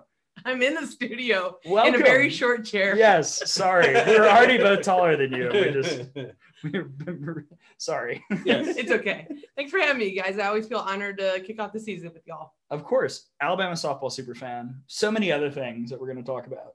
But of course, we have to ask how the squad is doing, the children, baby Patrick. What's up? They're How's great. the family? He just he just got out of quarantine. You know, the whole family. We 26 days, I think, in January. We were someone in my house had COVID, so uh, we're out of that. And guess what? That means we will be at Rhoads for like every single game we can make. nice. Is Patrick fired up about Rhoads now that He does he doesn't- like semi have an understanding yet? he has no understanding. So he's going to be like a bull in a china shop, and you guys better get ready because he has more energy than I do. Oh, good. Is that possible? All right. Uh, well, it's proving to be. well, speaking of the traditions, uh, we were able to restart a tradition this year having a trivia night, Alabama softball trivia night. It was a lot of fun uh, after uh, not being able to do it last year. And um, you went up to defend your cakewalk musical chairs uh, title, and uh, unfortunately, it was taken away. You know what? I think um I think there was a little behind the scenes stuff. People were trying to stage a coup because Wow. I came in and about shenanigans No. being being uh, honestly, you heard it here alleged. first. But they, I came in and like three or four fans were like, KJ's gonna beat you. And I was like, what is happening? and they were came at me and KJ brought it to me, And she you know, she's she's a big person and I'm a little person and she made me very nervous. And none of y'all told me she was a wrestling champion or like oh like yeah, wrestler. that's true. Yeah. Yeah. Like I did not know that. We've said it on the radio, so I Well- guess we know what you're listening well, to. usually I'm at the games. Right, right.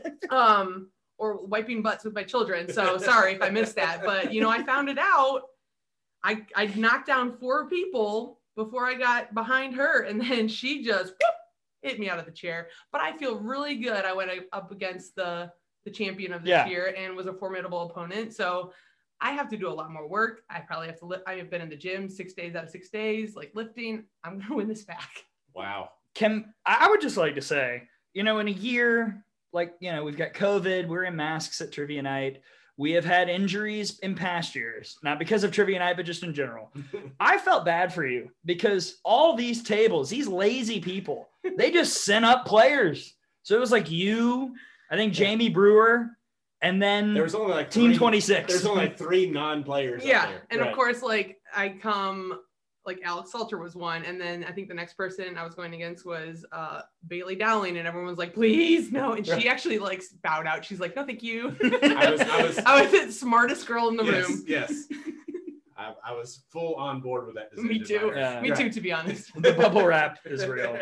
Uh, okay, let's talk about the season, and we're gonna, you know, we- we've got so much to talk about with Emily Pete Clifford, Team USA. We're gonna talk about your friend Kat retiring. We're gonna talk about speaking of cats, Cat at Petco. a lot of cats The, so I- many cats in and i your hate cats i'm a dog person Hey, amen, sister. yes. But the season, you know, you went to Hey Coach earlier tonight. We're recording this a little bit later on this Monday uh, for the season four premiere. And, uh, you know, today was a great day. Alabama sold out Rhoads officially. All 3,200 season tickets are are gone. And that was their goal right. right. it's not sold out Well, that's true, but it will be. it will It will be for a bunch of these big series. I mean, I think that the interest around this program right now is maybe certainly as much as I've ever seen in my six years now on the radio team. Yeah, you there. I can remember a couple years um, having when we had Kelsey Dunn and Jackie Traina on the same staff. I think it was 2011. That was a pretty hyped year. Obviously, 12 was amazing, so that year was great. 13, um, you had most of those. You had a lot of those people coming back. Seniors obviously graduated, but you still had like Kayla Braud and stuff coming back, and and uh, I think that might have been Haylie McCleney's first year, maybe. Um, I have never.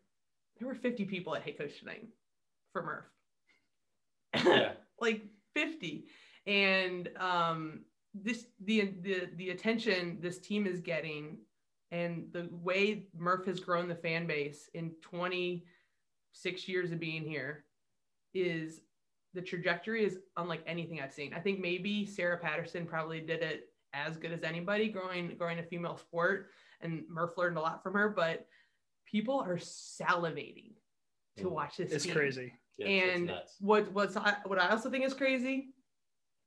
I have never outwardly I've read in every Q and A that Nate puts out on on RollTide.com of the girls. It's like, what are your goals for the season? Every single one of them said we want to win the Natty, and it's hard saying that's your goal. Right. Like it's really hard because you've set the bar so high. And I think fans are like, this team can do it.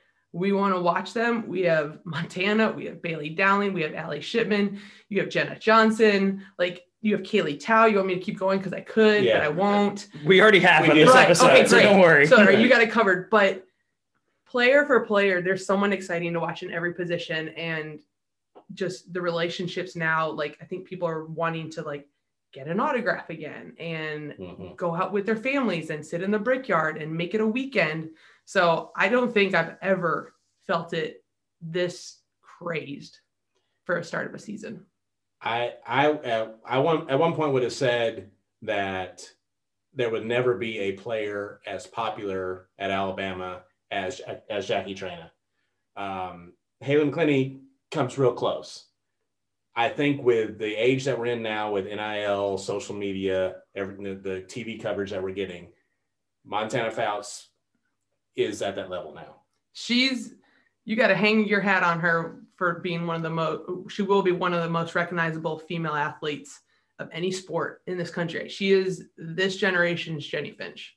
She's the face of softball right she now. is. She is. And what's funny is like you said Haylie McCleney, she was she was the best player at the Olympics. Right. Mhm. She's literally the best player in the world right now. Yeah, and Montana has her own clothing line just 500 feet from here. right. You know, like Yeah. it's incredible, and I'm so glad softball, not only Alabama softball, but the sport of softball can hang their hat on these incredible women like Montana, like Kaylee Tow, like Allie Shipman, and have younger, like my children, look up to them. Yeah. And we we have dinner conversations about them, and it's just they're in the minds and hearts of so many people across this country, not just the state, but in the country. Well, and I think what makes this year so fun and why why the crowds are going to be crazy, all the names that you mentioned, but we really don't know what this team's going to look like. We have a pretty good sense it's going to be a great year Yeah. because of the pieces in place, but how that great year comes about could go any which way.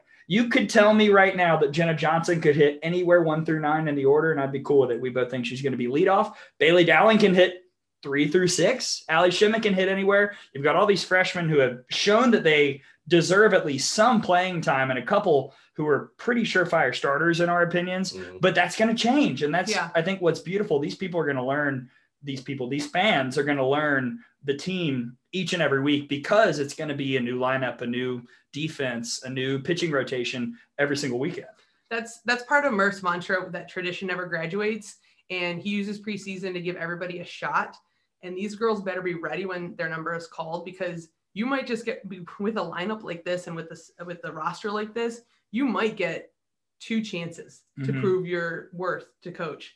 And if you fail at those, it's going to be a little bit harder to get back in the lineup. You do well, it makes his job harder. Make his job harder. So be ready. And you know, you see all these preseason lists for SEC All Americans and stuff like that. I bet there's someone on our roster right now who no one's thinking about. Part of me thinks of like Savannah Woodard, right? Like who is just going to step up and make an All SEC team, who you would never thought about it. It's it's happened before. Maddie Morgan was second team All SEC in 2019. The year before, she had hit 108 Yeah. somewhere around there. Yeah. Right.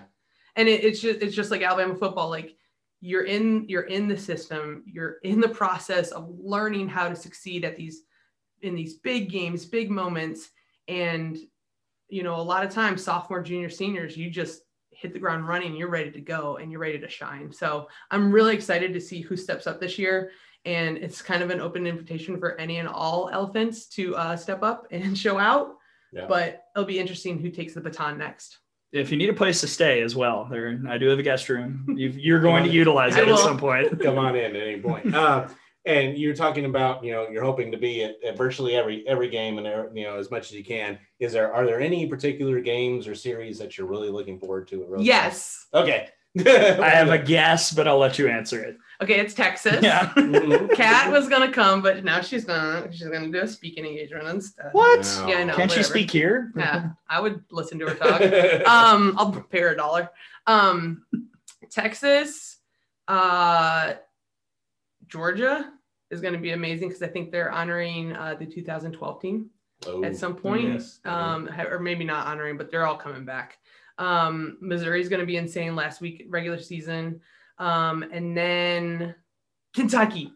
Okay, I love Kentucky. Y'all know that. You and Kayla Kowalik have some, have I some love- fun Twitter things. I love going. Kayla Kowalik. If she wasn't a Wildcat, she is my favorite non-SEC player or non-Bama player. 100%. Kayla, I love you. We're gonna get you a hair dye deal, NIL deal. We'll do that.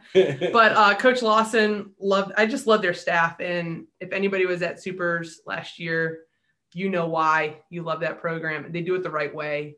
Um, they have fun while they're playing. Uh, Kayla, I was heckling her. She would turn over and like talk back to me in like a great jovial you know way and it was just it was awesome i love them um as far as home series that's pretty awesome away series i'm still trying to think if i'm going to lsu nick Torina said i could stay at their guest house Do it. Yeah, yes, come on. but i don't know how that's going to go depending on how the series goes but it'll be fun but yeah the schedule this year is insane but Rhoads will be rocking um i can't make i'm telling everybody this now i cannot make regionals i have to be in a wedding y'all can't be Mm. mad Who, who's getting married? former Alabama volleyball player, great Amy Polly. Y'all don't be mad at her or me that we I can't be there, but it was supposed to be super regional weekend and then it got moved forward one, so that's actually better.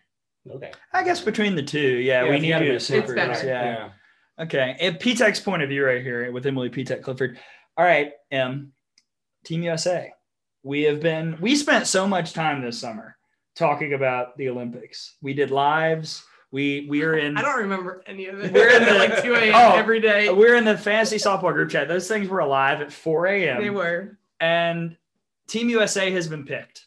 On the team, Montana Fouts, Haylie McCleney from Alabama. What I love about it is you've got some new faces who probably should have been on the team this past summer, flipping.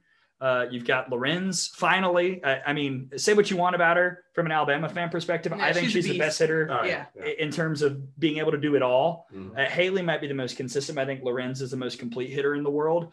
Molly Mulipola, Pleasance, Echols, as I said earlier, Hansen from Oklahoma. I mean, this is a, a fun roster that is anchored by Monica Abbott Yeah. and Haylie McCleney. Yeah, I think uh, watching the Olympics was pretty awesome. Japan is just on a, on a whole nother level when it comes down to it. Um, they just had a had a great tournament. So did the United States, though. Um, the roster I think that we see right now is reflecting where the sport is going, and it's super super athletic. Um, it- it's got pop, it's got speed. Um, I'm interested to see what the arms do. Obviously, Montana. I'm excited she's going to learn from Monica. Um, Ali Carta is just a professional as well. So I think uh, Montana is going to get better just in that and being around them. Yeah. But there's so many names on this roster that in the past like five years at the World Series has been the MVP. Yeah. Yeah. And so I think it's great from a fan's point of view that you're drawing in, you know, not just the casual fan because you're a little bit more, more invested in that, but you're going to recognize these names and really gravitate towards your team's favorite player that you've seen on TV so many times. Yeah. Um, and I'm pumped to watch them at the World Games this summer in, in Hoover. Um, don't know if I have like red, white, and blue stripes uh, overalls, but maybe I'll paint them. yeah, do that. I mean, I, I, I was real, ex- I was real happy with not only the, the roster, and we said this earlier, but uh, not only the roster, but the overall group of players that were invited to try out, because I thought that it kind of showed a change of philosophy um, with the new coaching staff of we're going to uh, highlight and prioritize a little bit more of the power game overall, because that that's the reason why the United States doesn't have a gold medal right Yeah. now was because the lack of power on the Yeah. previous team. Yeah. So I, I, that's the other thing, you know, with the addition of Lorenz, um, and then you know even Bailey getting the, the invite out there kind Yeah. of showed you, all right, this is this is where we're going in the next few years. And you have to have that. You have to have people to get on base, and then you have to have someone who, in one swing, can Yeah. change the absolute dynamic of a game. Yeah. Yeah. And there was one arguably on the team this past summer, and that was Chidester. And Yeah. And there's Yeah. no, and there, it's not like now the United States doesn't have power hitters. Right. There's like there's no reason why that that should have been the case.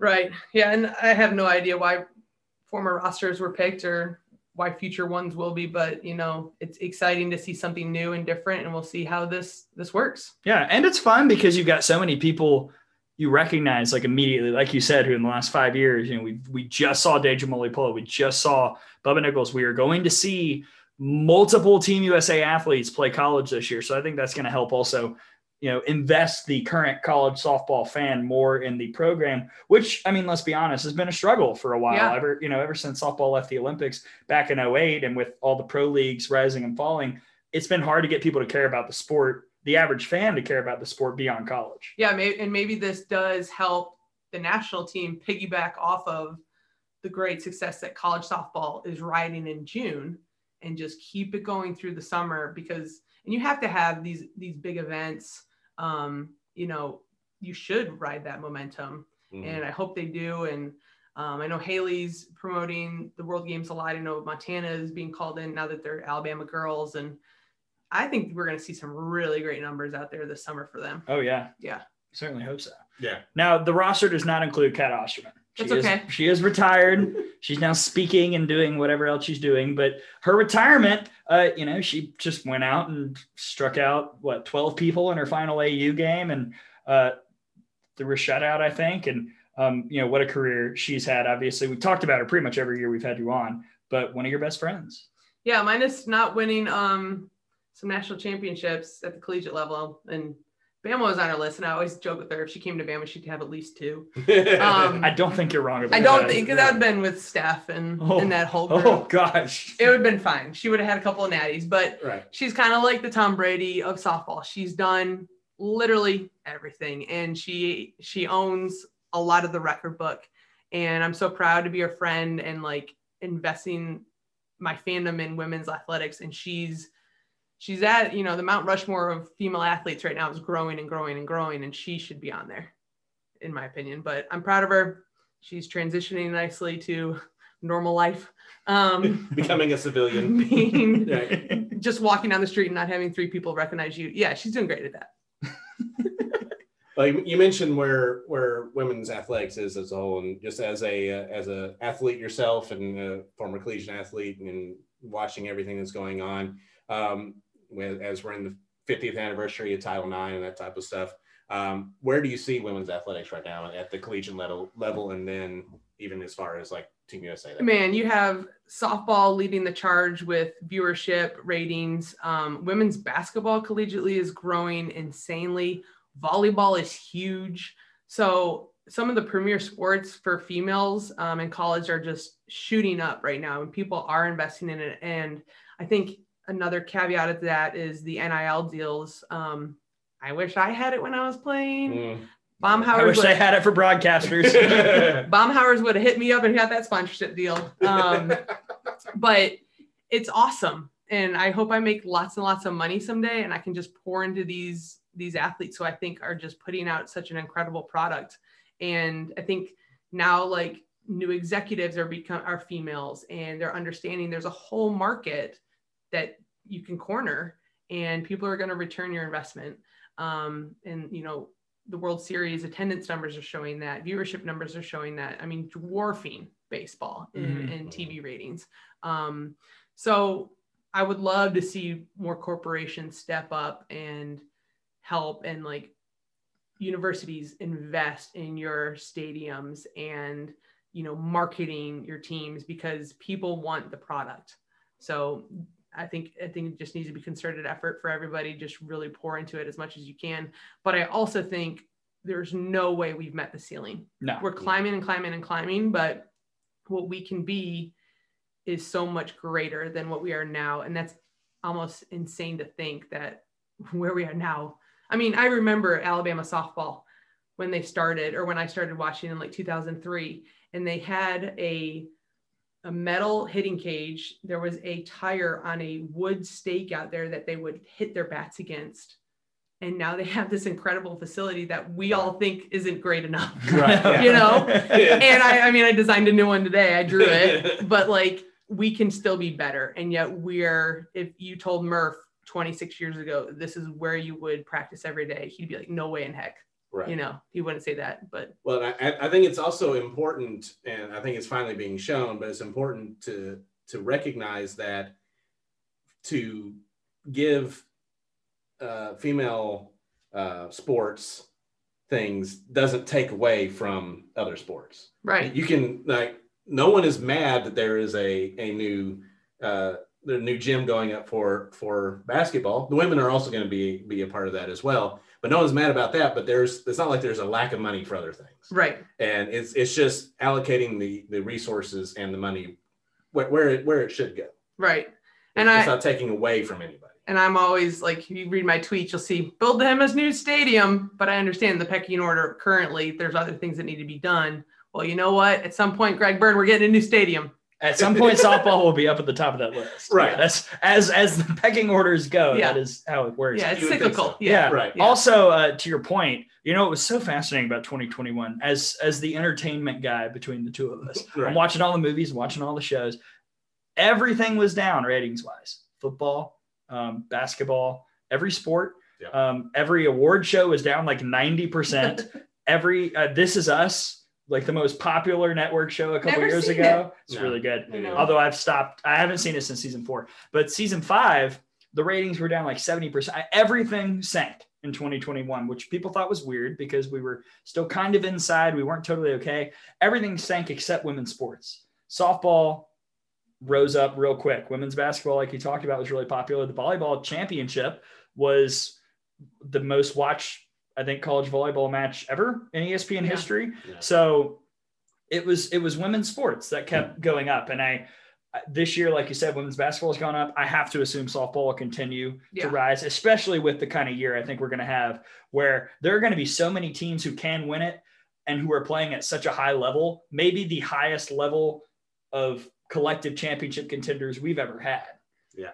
And for so many different reasons, Major League Baseball better get whatever their issues are labor wise figured out because if there's not baseball on, college softball is going to fill that void. We're taking over. Maybe I don't want baseball to figure it out. put put Bama softball on ABC. but it was all well. That should definitely happen. That Either. Uh, we've seen gymnastics there this year, which is another another huge thing. Let's just put Bama, Florida back on Right, there. We just did that for gymnastics. Yeah, it, a it softball. seemed to work all the way around. Um, but it, I think it was good to see as well, like when you know you had the two tournament bubbles last year, and when it was put out there, the discrepancies between the men's and the women's bubble, even people that normally wouldn't be speaking out or, or care about it, even they were like, okay, this is ridiculous. There was a ten million dollar difference from baseball World Series, college Crazy. softball World Series. Right. And when you look at ratings and attendance, Yeah. it should not have been. If, Yeah, there was, so- if there was discrepancy, it should have been the other way around. Yeah, that and that's still that proves what we still have to accomplish as far as women's athletics and where we can still go. And I think that's the bar now is Yeah. making things equal and giving every opportunity for a female athlete that you give to a male. Yeah, luckily, I think the timing is right for more coaches who are I don't want to say older, but I mean that's who are, more tenured. They're at the More right seasoned. more seasoned. They're at the right age, the right time in their lives, or they can kind of call out this stuff without facing any repercussions. Right. So you got like titans in the sport, you know, the Weeklies and Carol Hutchins and Candrea. Murph and Candrea Right. and Patty Gasso. I mean, all these people who've been in these schools for 20 plus years. No one's going to touch them now. No. So they can speak out on these topics. And we've seen that happen more the last couple of years. Yeah. And they will continue to do that because they want to see they want to leave the game better than they found it. And they're leaving it they're leaving it in a great situation for my kids. Yes, Absolutely. as we all do. That's why Yeah. we do this, right? Mhm. To grow the game. Emily Pitek Clifford here for Pitek's point of view. One last thing. I know the studio is getting hot. I can feel it too.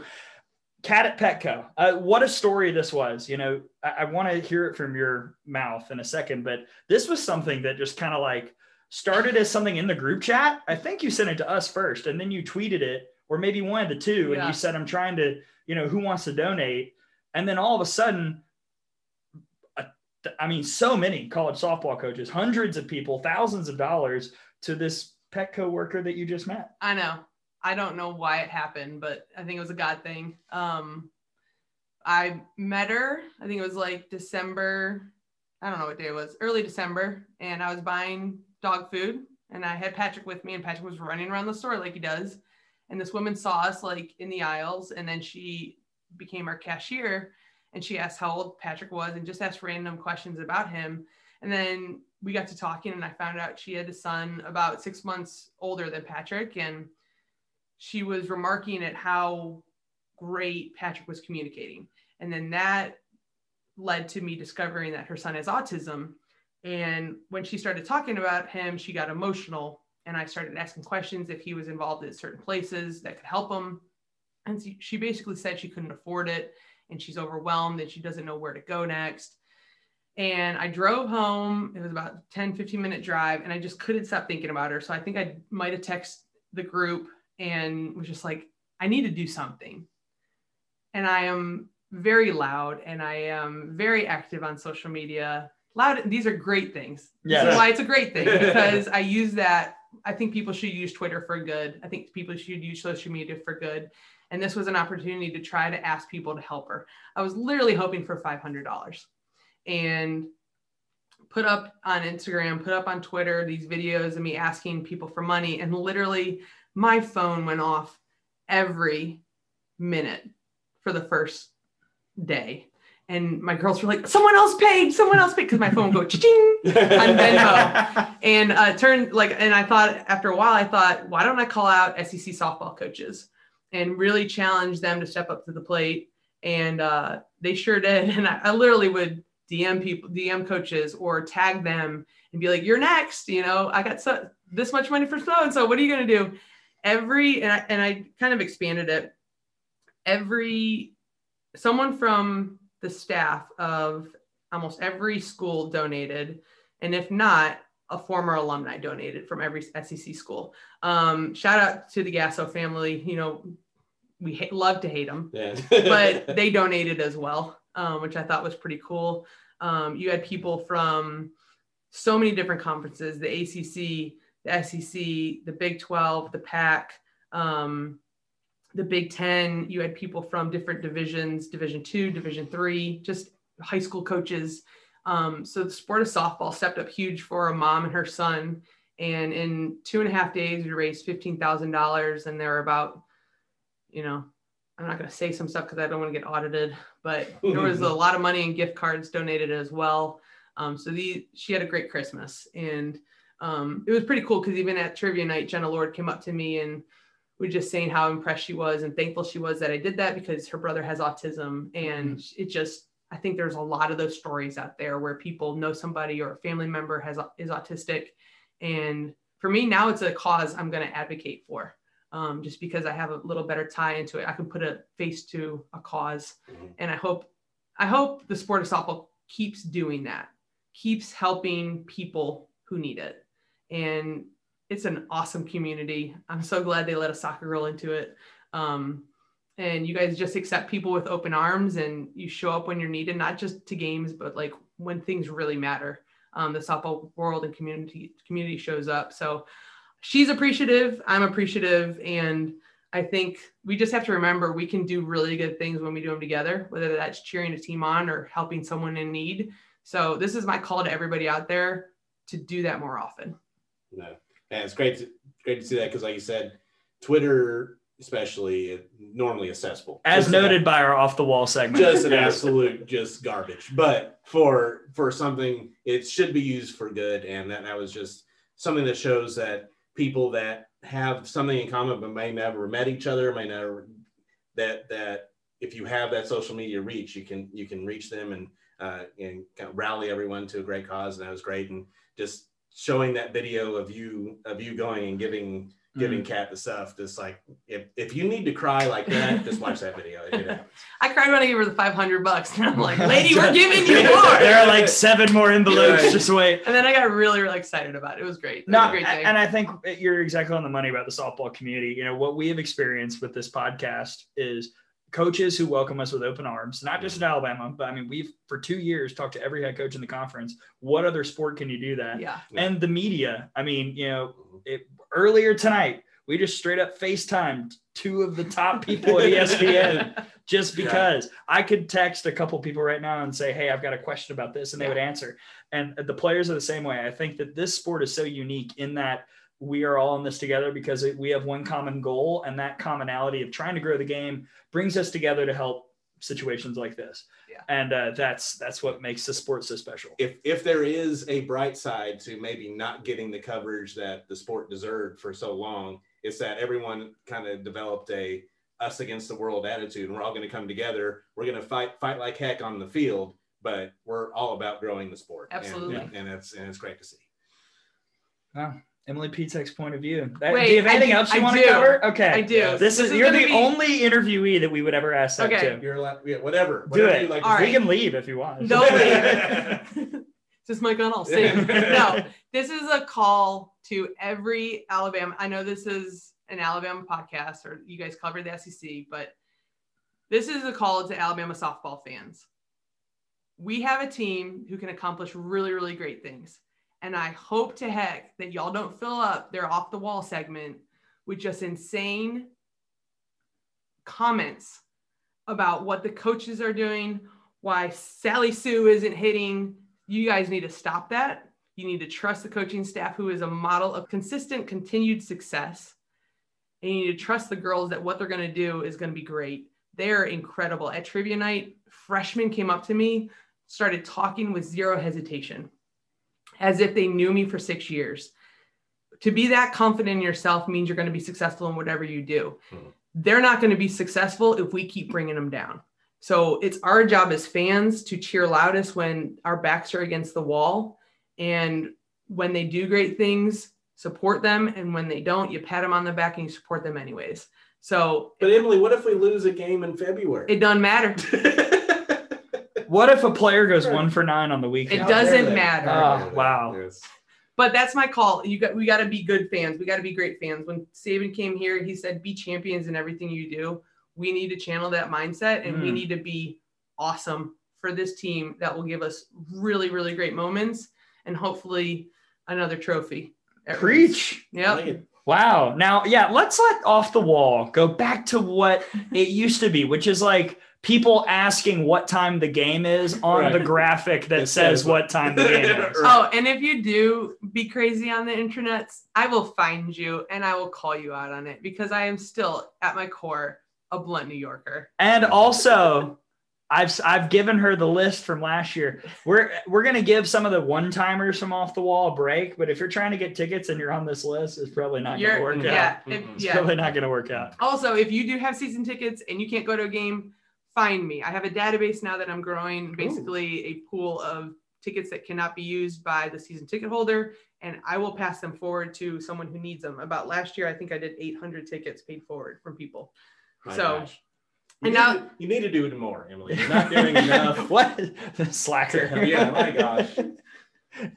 There's many hours in the day. You gotta stay up for them. Uh, well, you've uh, you've been in Tuscaloosa for many hours. You, you should we should probably let you go and let you get back with your Right. children and husband and family and whatnot. I'll sleep on your balcony. Okay, that's right. it feels good outside. That's Emily Pitek Clifford for Pitek's point of view. Thank you so much. That was uh, that, that this was one of the best conversations we've Love ever it. had on the show. Well, thank you guys, and your podcast, you know, accompanies me in the gym on my rides to Tuscaloosa. So keep doing what you're doing and keep growing the sport in your own little way. What's a gym? I'm sorry, just kidding. That's us rounding third with Emily Pitek Clifford. But Tom, it's time to head home. yes. Wow, what a long podcast this has been. Just- everyone, there's more to come. This, not, this is nothing unusual for if you've listened to any of our 71 podcasts. Yeah, the premieres are always, We, you know, tend, we tend to just ramble on. it's all directed by Martin Scorsese. When we come back, we've got Landminer Goldmine, preseason rankings for both of us, and yes, even off the wall, because despite Emily's pleas, there were still people who said some dumb crap in the offseason. That's when we get back here on the Out of Box podcast, season four premiere. Welcome back to the Out of the Box podcast, you brave souls that have hung around for the entire show. It's season four premiere. Gray Robertson, Tom Canterbury. Tom, two years ago, I said that this was Out of the Box, colon The Irishman. Last year, I said it was Out of the Box, colon Avengers, colon Endgame. Sure. Now, what else is? Are we Titanic? Where are we on the scale of length? we're, we're around Braveheart Titanic level, level I believe. We are James Cameron, Right, basically. basically, right, yeah. Yes, Avatar, whatever. or Avatar 2 through 5 that are all coming out in the next six years. Or so he says. Let's review our trip around the bases as we always do. We started at plate, discussed all things Alabama. We gave our lineup predictions. Then we advanced to first and went through the entire SEC, broke down everybody, 1 through 13 in the preseason coaches polls. Quick thumbnails. Yes, we'll go more in depth in a minute. Then we stole second with Jenny Dalton Hill, who we will have back on the show at some point this year. It was good to get her opinion on all things coast to coast. Mhm. We rounded third in a, a brilliant, beautiful, amazing conversation with Emily P. Clifford. Thoroughly enjoyed that. Hit a bunch of different top topics with her and got a really good perspective and maybe even more excited for the season getting rolling. Absolutely. I, I, the conversation about the growth of women's sports, I, that's not on the rundown. Great improvising by you, partner, because that led to one of my favorite conversations we've ever had on Yeah. this podcast. And uh, there there may be a special bonus out of the box coming at some point talking about that with some other people as well. We, yes. we discussed that with some of our friends. Lots of things are in the mix, as always with us. As right? usual, yes. But now it's time to head home. And we begin with landmine or gold mine. Now, if you remember the origins of landmine or gold mine, it was when I confused those two words on a broadcast. They mean very different things. Very much so, yes. Landmines are bad predictions, gold mines are good predictions. And as we usually do, we give three landmine or gold mines. It could go either way. They're bold predictions for the 2020 season. Historically, Tom has been better at this than me, as with most predicting things. Well, you know, it happens every once in a while, but You were Odd you were better in like by far in year one. Hmm. Season two, I guess it was all landmines. Right. None of it yeah, right. happened. None of it, right. Last year it was even. It was pretty even. Okay. All Um, right. This year we'll see what happens. Uh, who who is going? You want to go first? I will go first on this. Okay. on this first. All right. Uh, my first one. These are usually our first ones are more Alabama centric, and our and my first one is that I I think that Dallas Goodnight by I'm not gonna say the start of conference play, but by maybe the middle of conference play, I think Dallas Goodnight is going to be the leadoff hitter for Alabama. Uh, I don't think Jenna Johnson is leaving the lineup by any stretch. I will I Probably think- put her at two. yeah, she may move to just down to two or, or three, depending on how she's doing power wise. But uh, I think Dallas Goodnight is going to be the leadoff slash center fielder for Alabama for the next four years. I could not agree more. I, th- I think that when we're sitting in OKC and we do the lineups brought to you by Chick Fil A, right? Yes. it is Chick Fil A. Yes, the, the script changes every year. No, I think yes. Dallas Goodnight will be the leadoff for sure when we're in OKC. I don't know when it happens leading Mhm. up to that, but by the end of the year, Dallas Goodnight will be the leadoff hitter. So I am with you okay. on your landmine or gold. Go, go ahead and sign me up as president of the Dallas Goodnight fan club. I have to pick mine, so Okay, we'll we'll all see right. what happens. But I'm we'll file the paperwork tonight. Thank you. Good. My first one. Lexi Kilfoyle and Montana Fouts will be two of the top three options for SEC Pitcher of the Year, and Lexi Kilfoyle will have a good case to win it. Why do I believe that? Because a lot of these SEC teams, as we talked about earlier, still really haven't seen healthy Lexi Kilfoyle. Maybe three series in her career against SEC opponents for which she has been healthy. And I don't think any of them are on the schedule this year. So that's fun. I I just think that Lexi's stuff, from what I've seen this year, is so good. And when she's healthy, she can make that ball dance. Her changeup in these scrimmages and fall ball was the best I've ever seen it. Yeah. So I think that Lexi Kilfoyle will have a chance to win this award. Montana's going to be there because she is the face of softball and she's the best pitcher in the country right now. But I think Kilfoyle is going to have a case. Now, there is a question about whether both of them will be put up for that because, you know, like I mentioned, Oscar nominations coming up. One of the fears for these movies is if they put two people up in the same category, they'll split the vote. Don't want to split the vote. So, you know, could that be something Patrick Murphy tries to avoid by just nominating Montana or, or Lexi, not nominating them both? Could it be a case where it doesn't matter? And whoever it is is so overwhelmingly good that they take it either way. I don't know. That's a discussion we'll have later on down the road. But I think two of your three best options for SEC Pitcher of the Year will be Lexi Kilfoyle and Montana Fouts. And if I had to guess, the third option would probably be Ashley Rogers.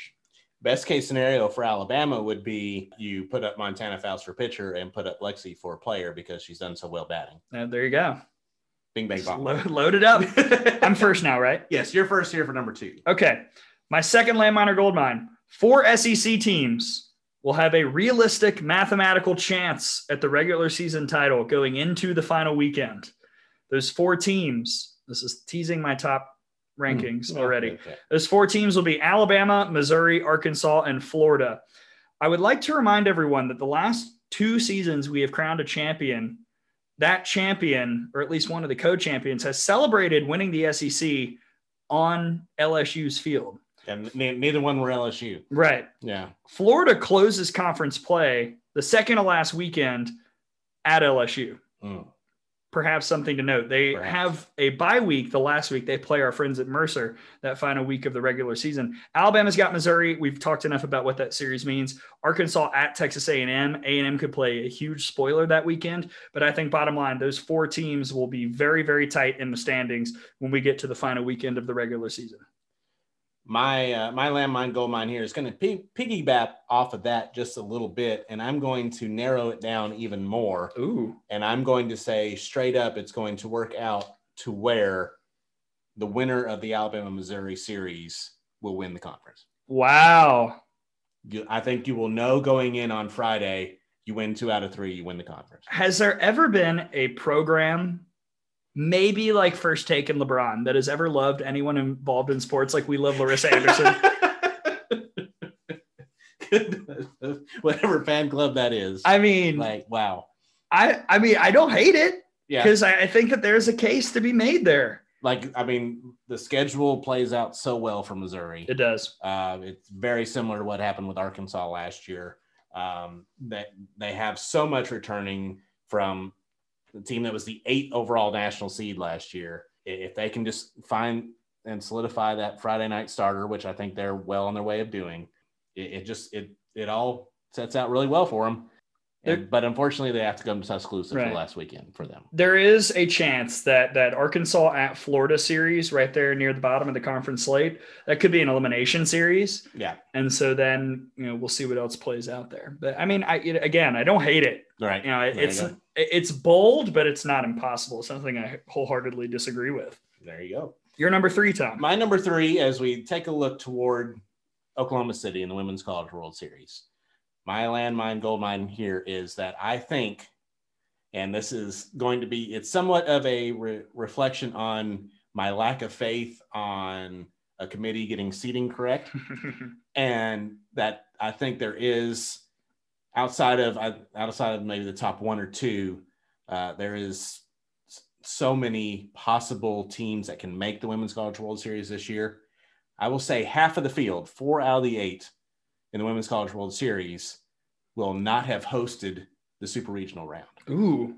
I, I was voice texting with Amanda Scarborough earlier today. Mhm. We essentially said the exact same thing. Oh, So wow. I, I you are you are knocking these landmine and gold Mm. mines out of the park. Either that, or I'm getting them. We're Either all, we're all dead wrong. idiots. right? Anybody in particular sticks out for you? I mean, I mean, that that seems like a world where a Michigan, a Clemson, a Yeah. 10 seed Missouri. right, or a underseeded team Mm, gets an opportunity.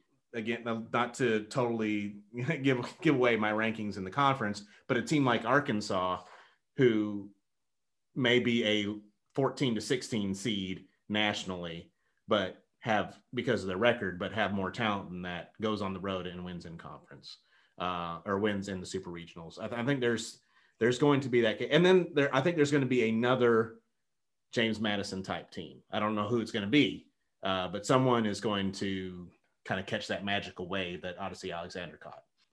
what in, Wichita State maybe could be that. eh, Who knows? And What- someone's going to be top eight seed that they shouldn't be, and they're going to get exposed. Yes, and you know we've seen upsets in the past. I've while that's not exactly my landmine or gold mine, it is kind of play into my third pick. We're gonna have a quote unquote new national champion this year. Tom, we've talked about parity in this sport forever. Mhm. The last five titles have been Oklahoma, UCLA, Florida State, Oklahoma, and Oklahoma. And Florida State and OU have also been runners up in those years. Right.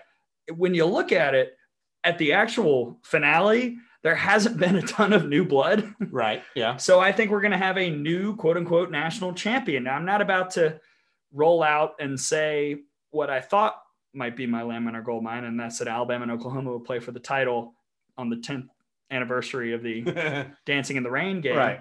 I, I think that there's a chance that this is the year Oklahoma doesn't make the champ series, That'd be fine. and it's a scenario where it's like an Alabama versus you know Washington or, or Arizona or somebody you know something new. I, Right. think is what's going to happen. I, I just don't see the same repetitiveness this year because as we talked about with with Pitek, I believe that this is the highest level of championship worthy teams that we've ever had, and the most of those teams that Yeah. we've ever had because of the way that the rosters are and the frankly how good the young talent is across this country.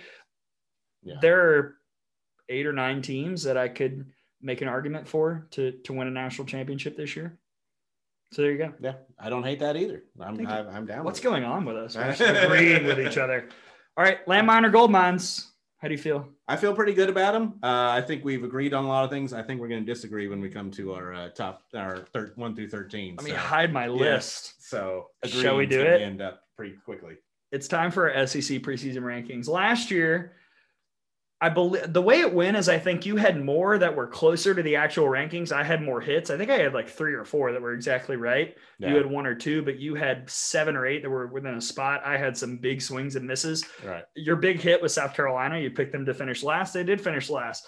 Probably the first time we've ever gotten flack from non-Alabama fans, but you know you were right. So congrats, Tom. Twitter mob mob came after me, but that's that's what happens. Had a huge swing and miss at Mississippi State. Uh, so you know, swing for the fences. Sometimes you come up short. Shall we do it? Let's go. All right, you're going to lead off with your number 13, Tom. Who is your 13th ranked SEC team in your preseason poll? I'd just like to point out South Carolina in this year's preseason poll and the coaches poll in the SEC, unanimous number 13. I don't think they finished last, though. I'm going to go Auburn finishing 13. Wow. Yeah. I, I think South Carolina is going to, they're going to find, I don't know who it's going to be. They're going to find somebody that's going to be able to win a Friday night or two. Um, and they're going to be able to, and they've also been listening to everyone say how bad they are for so long that they're going to have a chip on their shoulder. They're going to get some wins. It, it may come down to that series against Auburn.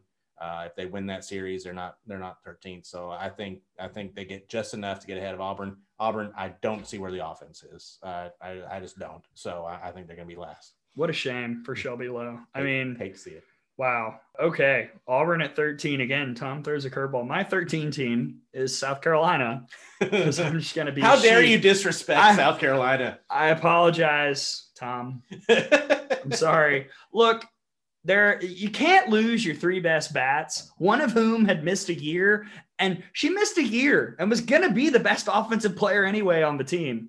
And then she left right, to Jackson State. she did. The pitching staff is deep, but it's not the kind of depth where you trust anybody really. Mhm. Uh, It's Leah Powell's the best bet to be an ace, but she's still young. She's still learning.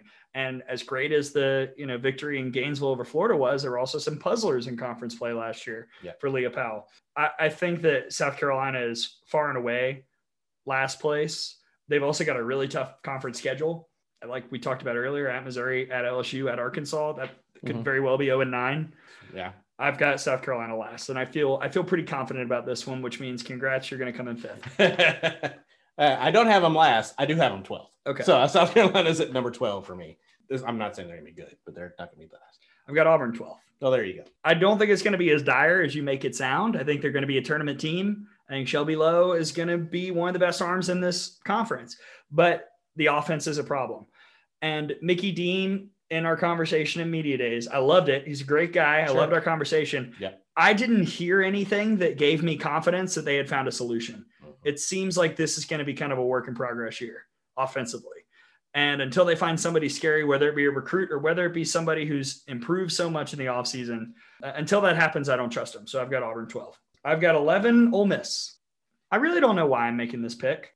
I've got Ole Miss 11, despite them returning their two best arms, despite a, a key transfer in Bree Roper, despite a key transfer in Brooke Vestal from Oklahoma, another pitcher. They've got some good bats, but there's still there's still some smoke over there. There's still there's still something that doesn't feel right with Ole Miss right now. It still feels like they're dealing with things after all the offseason stuff. Part of it is the schedule.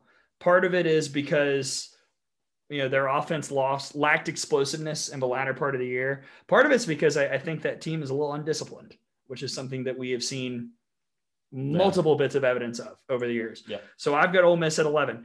Of my bottom five, I think this is the team that could shock everybody and finish top six because I, I could see a world where Ole Miss plays the underdog card and it works out and they rally around uh, their head coach and those players and that staff. But I don't have the confidence in them. I've got them at 11. I do too. I've Ah, always okay. going to get at number 11 I for feel better. many of the same reasons. Uh, at number 10, I am going to put Texas A&M. And I think that they're a team that's going to be probably a little bit better than their record indicates them to be. It's just so hard to climb out of a hole when nobody else is getting getting worse. And I think kind of that's going to be the spot that A&M is in. They were in so many different games last year, which we talked about. Um, getting over that hump. If they're able to get over that hump, they could easily. I think they're they're kind of like what I'm what you were saying with Ole Miss just a minute ago. I think A and M has a higher ceiling, uh, but I'm going to slot them in right now at ten. My number 10 is Mississippi State. They need a number two. They need somebody to protect Mia, Davidson. If they can find those two things, they'll probably get up to like seven or eight. But I don't think as a team this this squad has a very high ceiling. But but I think their floor is higher than the teams below them just because you've got a talent like Annie Willis and a talent like Mia Davidson. If Yeah. that's what you're going to build your roster around, you're going to be a solid 30 seed in the NCAA tournament. And I think in 10th in the SEC. Yeah. Should I do my number nine? Yes. Okay, I've got A&M. Well, there we go. I have Yes. Mississippi State at nine. Wow, look at that. Yeah, but similar situation. I think Mississippi State and A&M, I think, are both in, in slots where I think they can spoil some games late, uh, some teams' records that are higher up. So I, I think they're going to avoid some sweeps that's going to knock some other teams down. I think that A and M's schedule is the most circuitous. I, I don't actually think I know. The only team ranked below eight in the preseason poll on their SEC schedule is a road trip to Auburn. Everybody else is seven or higher in the preseason Wow. picks. That is the A and M conference schedule. Yikes. But I think they've got the talent to at least break even on some of those. Not not go 500, but they're not going to get swept every weekend. So Right. I, I've got A and M at nine. So we have the same teams from nine through 13, just a little bit different order. Yes. overall. Uh, I think this is where we'll kind of start start moving off from each other here a little bit. At eight, I have Georgia. Okay. Uh, again, just trying to find who's going to replace the truth. I think they're gonna they're gonna win some games with the, that they should. They're gonna win some games they probably shouldn't, but they're gonna lose some games that they probably shouldn't too. I think they're gonna be a team you probably won't want to see in the postseason from evidence from what we saw last year. Uh, I don't think they get any higher than eighth. Well, remember earlier we were talking about these two teams that were tied at seventh and talking about them being Right. enigmas. Yeah. I've got the ultra enigmas, the OG enigmas, Kentucky at eight. Oh wow! All right. Where who is pitching? What Who? what what are we doing? What are we doing? What, what is who happening? is throw who is taking the circle? you you cannot tell me with a straight face that anyone in this country, I think Rachel Lawson included, knows right now, right now, in any in any capacity, who is going to take the circle when they play at Arizona in a couple weeks. It's a big time non-conference game. It's a game you'll want to win. You'll want your ace out there. Who's their ace? I don't know. No clue. So they there is no answer to that question. There is no one on that staff I trust. The, the couple I did, I watched them get murdered by Tennessee in a fall ball game. And yeah, it's fall ball, Yeah, let's not let's But- not put too much on that fall ball game. but still, you know, let's not throw fatties over the middle. That's, Right, That's sure. all I'm Sure, asking for. Understood. So I think the Kentucky offense is going to be good. Uh, Kentucky and Georgia, I'm going to get to Georgia in a second. Those are two teams that are going to have to outscore their opponents. My number seven is Georgia. Same deal. That team is so young, though. They are so volatile. You, I have no idea. I mean, I could see them top four, I could see them bottom three. Mhm. It could go any which way. It depends on the vibe of that team. I think it is going to be all about, not to sound like a hippie here, but vibes. You know, can the overall confidence of the team be positive throughout the year? Because when you're young, it's the emotion that gets you going. If Yeah. there's if there's any negativity in that program at all, the results will, I think, showcase that. So I've got Georgia at seven, but that that's the team I feel most uncomfortable with in these rankings. All right. We get to the seven. I think seven is where we get to that level of you could make a case for them for any of these teams to win the conference. Some cases much better than others. JDH. Some are much better than others. All right. So the last two times she's been on the show, you've gotten into it about which is harder, SEC or Pac-12 to Yes. win. And now and then she she threw some shade She at said, you. Geez. We love How JDH, we Right. do, but I, I I find it funny that there's like some strange beef between the two of you. I don't know where it came And from. I don't know why. I love JDH. Oh my gosh.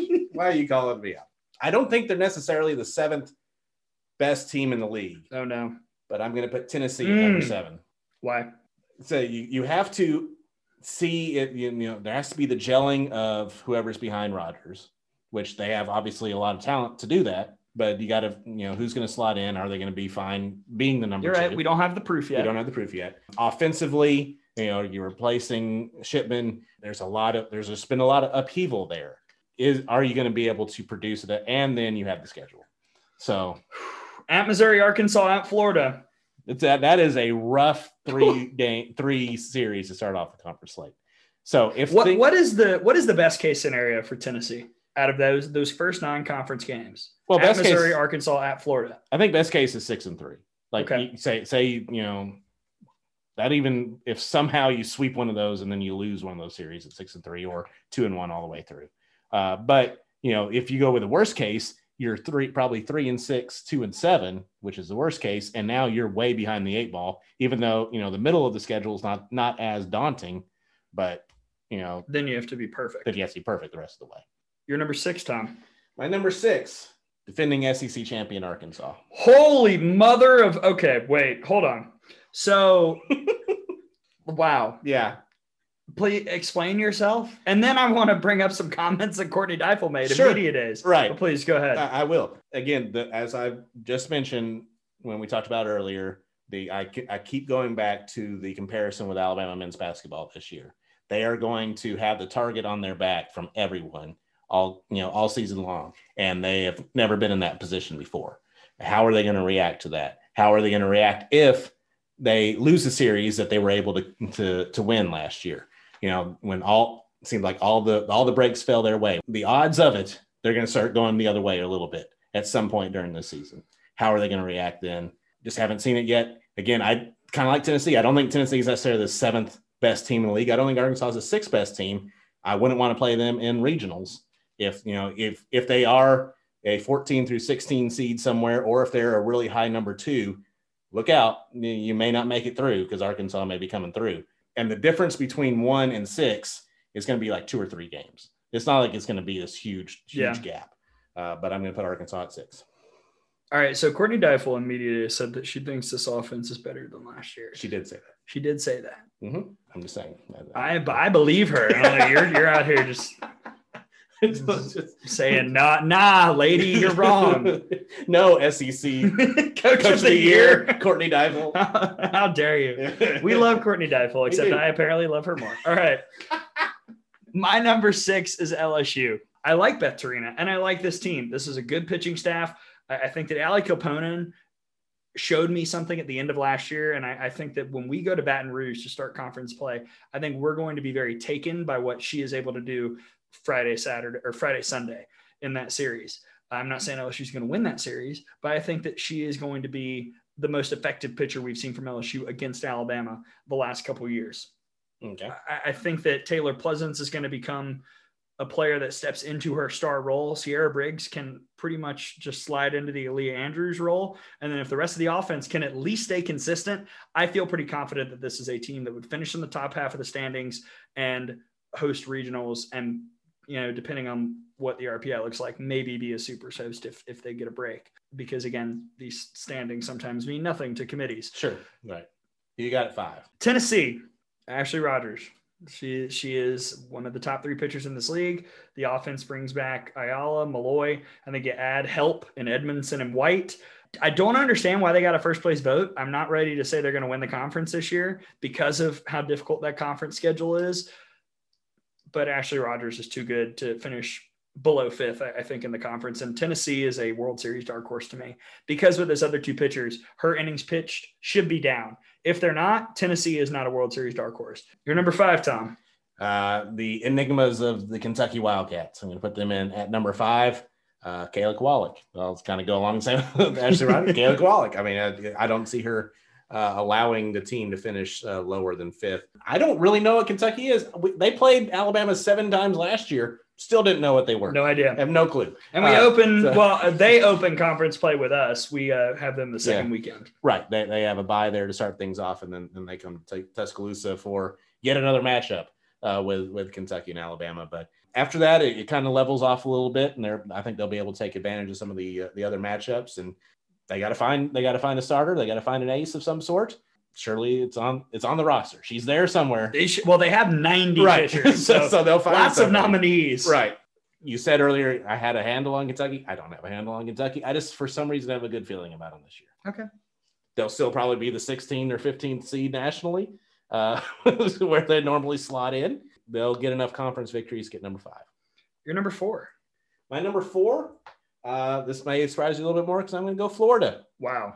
Yeah. How, how, have you been drinking like excessive? I when, when. I took Pitek down to her car, Right. did you just I did not shotgun something? I did not raid the wine fridge. No, uh, it's a little bit schedule wise for Florida, and then kind of along the same lines that I, I was talking about with Arkansas, to where you know they've had a, a few se- seasons in a row. Obviously, it didn't end that way this this past year when they lost to Georgia in the supers, but where they've had a lot of breaks kind of fall their way, and it's just maybe the year where.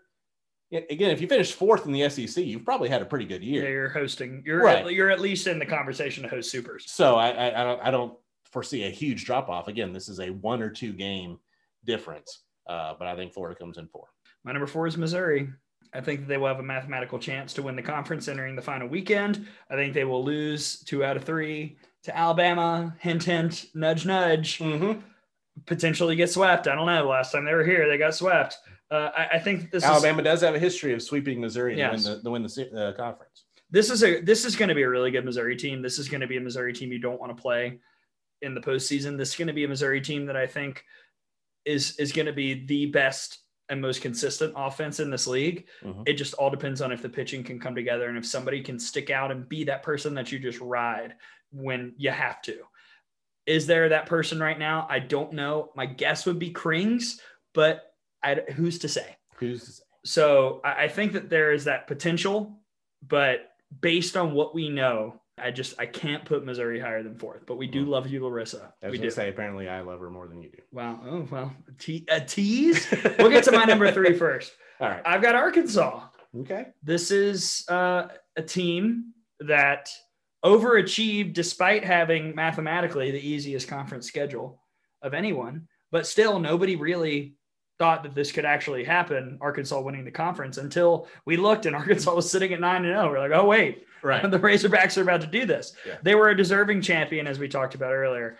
I'm not sure that the overall consistency one through nine of the offense and of the pitching staff will be as good as the two teams I have above them. So it's very nitpicky. It's very close. They, it's probably by a game based Yeah. on the landminer goal I had, I had earlier. But I've got Arkansas at number three. Okay. Uh, my number three is going to be the LSU Tigers. Interesting. I I think they're going to avoid that two week swoon, the two or three week swoon. It's a situation where, you know, win a series 2 1 instead of losing it 2 1, or even lose a series but lose it 2 1 instead of being swept kind of in the middle, middle to the end of the season. If they're able to do that, uh, I think they're going to be right there just out of the uh, the chance to win this win the conference on the last weekend. So their final five, or actually, let's look at their last four. Their last four conference series are South Carolina at home, at Georgia, Florida, and at Mississippi State. In my opinion, I, I think that that does set up for you not to have the swoon. I mean, Florida, Right. it's going to be tough, but South Carolina, Georgia, Mississippi State, those are all easily winnable series. Right. Yeah, absolutely. So I think the the, the schedule kind of sets up to where they're able to avoid it, and uh, you know, and if they're able to, I guess the way I'm looking at it, then they win that series at Florida two one. Now, If they win it two one, then you know that's that game or two difference that puts LSU ahead of Florida in the final standings. Your number two, Well, process of elimination. Right, I know who it is, so go ahead and say it. We'll go with the Missouri Tigers. Again, the, the schedule sets up really nicely for them. That they're able to build off of what they did last year. They have so much returning from last year's team. Just a continue upward movement for Missouri. I'm happy that that series is in Tuscaloosa. I've got Florida number two, and I, I pinpoint the two biggest conference series for them. Um, but they get Alabama and Arkansas at home, and I, I don't think that they're going to sweep. I don't necessarily think they're going to win both those series, but I can tell you what, they're not going to get swept, and but in both of those, and odds are they're probably not going to lose both of those series. They might lose one, but Mhm. you know they'll they'll keep even with everybody else. I, I think that when you've got a Charla Echols who was so great, I also think, frankly, this freshman class is going to be really impressive for Tim Walton. We have seen enough of Florida to know that he is probably not starting freshman unless it is absolutely 100% deserved. Reagan Walsh rolled in and just took the shortstop spot. Uh, we are going to see Kendra Falby play outfield and hit in the nine hole probably all year for the Gators. And we're going to see Lexi Delbrey come in and pitch as a freshman with a staff that is not great, but all pretty evenly consistent with Hightower and Lugo. I, I think that this is the year that the Gators get get a top five seed and actually deserve it, if I'm being honest. Right. Yeah. And uh, I think they're going to come in second in the SEC. So my number one, I guess both of ours, right? Yes. I think we both see Alabama. We agree with what the the coaches said that the uh, and pretty much everyone who's put out a you know preseason SEC poll uh, has Alabama as the number one team. A lot of it is because of that one-two punch in the circle with Montana Fouts and Lexi Kilfoyle. Yeah, it's it's the pitching staff. It, it's a lot of people are just putting Alabama there because of Montana, and it's Lexi to me that secures it. The fact that you've got those two options who, when healthy, are top five pitchers, maybe maybe at worst top seven pitchers in the country. I mean, you've got two of the best seven arms in the country. That Come was- on. Yeah, that's going to get it done. And then I think as far as like player of the year in the conference, I think Alabama has two real legitimate nominees as the player of the year in the conference with Kaylee Tow and Bailey Dowling. I think they're both going to, it's really impressive to me to, to just watch just the calmness and the ease that Kaylee Tow has stepped into the leadership role uh, on this team from what I've seen during the scrimmages and practices. She has just really stepped in. I think she is going to uh, go out with a bang Yeah. this year. I, I really do. If someone can be a three time All American and be kind of under the radar, it'd be Kaylee Tow. I don't think she's going to be under the radar this year. She's going to come out and have a great season. Bailey Dowling, if she stays healthy this entire year, I think she's going to, you know, show that what she was doing before she got hurt last year was not a fluke at all. So I think there's going to be a good offense behind that great pitching staff that Alabama has, and uh, it's going to lead them to the regular season conference title and uh, hopefully a whole lot more. I don't hate it, obviously, because I have Alabama at one as well. I, I think that by the time we get to the postseason, these these freshmen are going to be really impressive, and I, I firmly believe what I've said. I've I've said it in the past, but there weren't as many options this year. I firmly believe it. Alabama will have the best set of pinch hitters available in the country. There are so many options for Patrick Murphy this year, and I, I just I, as we get ready to segue into off the wall, hmm. I implore everyone to be patient because there's so much configuring that has to be done with this lineup. These people are freshmen, and there are going to be a lot of freshmen that are relied on early in the year. It might not be a seven nothing win over New Mexico. It might be one nothing again. But the 2019 team won one nothing over New Mexico and came in third nationally. Right. So I'm, I'm just saying, be patient with it. Let these kids grow up, as Emily Pitek said, and uh, be supportive. And I think by the end of the year, we're going to see a team close like last year's did. Yeah, the 2021 team lost one nothing to South Alabama and finished third nationally. Yeah. So I mean, again, that's not as we segue off wall. Let's not lose our mind. Alabama loses a team game to a non-ranked team in February. It's going to happen, but let's not. Yeah. Off the wall. Okay, Yes. here we go. Uh, Tom, do you have anything from the offseason? What what a bountiful offseason of craziness it has been. Way, way, way too much. I've seen too many people already make absolute judgments before a game's even been played, which is ridiculous to begin with, or make absolute ju- judgments as though they have some inside information they don't have. Let, let games happen before we make any type of judgments. First of all, we shouldn't be making judgments in February, but for at least let Alabama play a, a team with another uniform on Yeah. before before we decide that somebody's a bust or something. I'm, I don't have people I'm calling out yet Okay, but there, I've, I've seen just general statements like that being made, which are ridiculous. I do. Oh, goodness. Let's go to the document. Mm, the receipt's already being kept. Here we go. We've got a young man. I don't know. He might not be young. Supposedly an Alabama fan? Uh, Apparently, Okay. uh, this was on a I think SI article in the comments there. Uh, come tournament time, they will choke like they always do. All right. Well, first off, again, that's absolute. Second, technically, technically, always would imply it's happened every time. And last time I checked, Alabama did win a national championship in 2012. Right. So already, factually, that comment doesn't make any sense. right. Second off, if you think last year was a choke job, uh, uh, look, that was a team that outkicked their coverage in, in terms of how they played and where they finished nationally. Yeah. They finished third. It- after that Florida 9 2 loss, we talked about it. We sat in the press box. We thought that was maybe a fringe top 10 team, top 15, somewhere around there in terms of talent. They outkicked their coverage. Did it end great? No. But you know what that ending did? Pissed off Montana Fouts. So maybe it's for the greater good. I don't know. It, it's, it was also a team that lost its two starting middle infielders, Yeah. It- including the home run leader at the time, and w- could have possibly been the, the hitting champion uh, for the for the team. Yeah, it's, it was impressive that they were even in the situation they were in. uh, this is going to be a year of, of Gray's happiness and mental health. We're going Zen. Yes. Uh, there are people that we have called out in past off the walls, whether it be people in the media or, or frequent commenters who I have decided to block because frankly, I just don't want to hear it. Um, we have given lots of folks opportunities to contact us if they have questions about the sport or the team or given suggestions like coming to practice or a game or a scrimmage and they have not taken it. So I'm not even going to worry about it. There will be, Probably. there will be some people you will not hear from and off the wall because I wash my hands of them. probably probably for the best. Yes. Yes. Just- Just looking out for me, Tom. That's what you It's gotta been a hard year. It's been, it's been rough. been We a- don't need to invite other bad things in. And by the way, that's not being a sunshine pumper. That's not being, you know, being anti any criticism. I think we've we've been critical a lot of times. Yeah, listen Yeah. to the broadcast. right. But there is a uh, such thing as having perspective and having at least a knowledge base before you make those type of Right.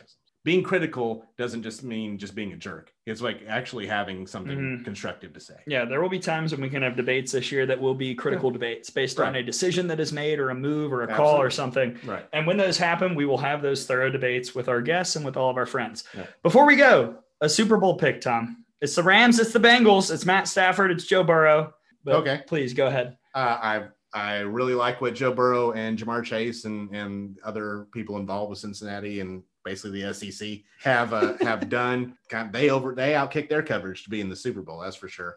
Uh, I think the Rams have a little bit too much defensively, uh, so I think the Rams are going to get it done. Can the Bengals block Aaron Donald and Von Miller? Can anyone? No, no, Probably man, not. Not enough. But I'm going to pick Joe Burrow. wow. Because this guy, if you if you go back to 2019 when LSU won the national championship in football, I'd rather not, but all right. but if you do, if you look at the like you have to have this or you're screwed games from then on, pretty much he is perfect. He won all the games he had to win at LSU.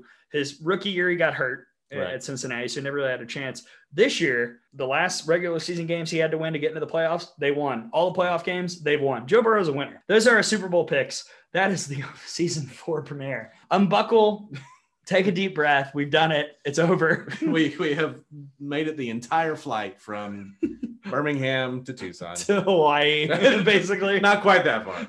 God, thank you everyone for making it with us. Here is our podcast plan. We've got once a week non-conference. Recording on Mondays, being released on Tuesday. Conference play recording on Tuesdays, being released on Wednesdays.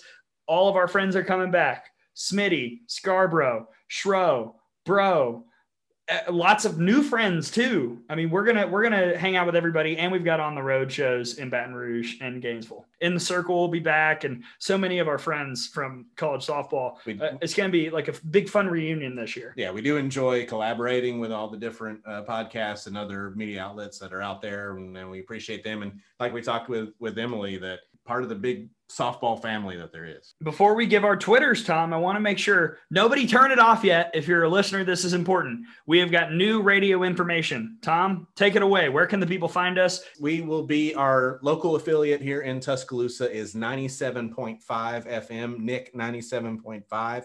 Um, that is uh, what they are on, on the website. You can download. So if you were listening to us streaming and through a download through an app, uh, we're not going to be on the Praise app anymore. We're on Nick 97.5 app. Uh, so download that and you can get it the same way you were getting it on the other app. So, uh, and then if you're listening to us over the air as well at 97.5 FM, and there'll be links to those listen lives on the on the website and on every uh, social media post as Yes. well. They'll be there. Uh, We're going to do a lot of tweeting. You can follow me at Gray, G R A Y underscore Robertson. I have laid out, I, I think beautifully, but I don't know, the instructions for how to hmm. listen. I put the link. If you want to listen on your phone or laptop, I put a link to the app. So you just have to press it and then press download, Right. and then you're in.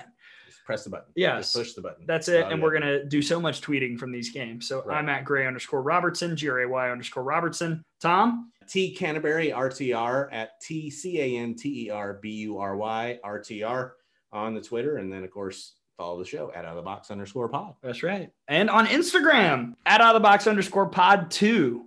We're gonna do some videos and you know pictures and Pictures from Tom's Hungry yeah, establishment. we're gonna tweet our you know, tweet a lot of stuff Yes. and Instagram a lot of stuff. We're social media moguls. No, wow. That's not right. Okay.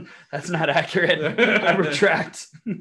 uh, a quick note before we thank everybody. Uh, our friend at Troy, Beth Mullins, the head coach, she is taking a medical leave of absence. One of my favorite coaches that I've talked to for the TV Zoom. So, coach, uh, if you're out there, if you've, if you've stuck around for this Titanic, literally, episode, uh, know that we're thinking about you and we hope to see you back out there on the field soon. Absolutely. Thank you to our guests, JDH, Emily Pitek, some great stuff. We've got the schedule set for the next two shows. So next week's episode, we'll announce the guest on our Friday game against Southern Utah. Okay. All right. Mark that down. It's Wow. late and I'm It's long- tired, Right. and I'm about to be up seven more hours editing Mm-hmm. just in time for the Oscar nominations to be released at like 7 a.m. Eastern. I don't know. It's T- 10 movies I have not seen. sleep a mere suggestion for Mhm. Gray. Yes. Thank you everybody for tuning in. Oh my gosh, what a season four premiere. It's going to be such a great year. We've got so much to share with you the next few months. It's going to be an insane season. Tom, let's go. I'm so ready. It's going to be great.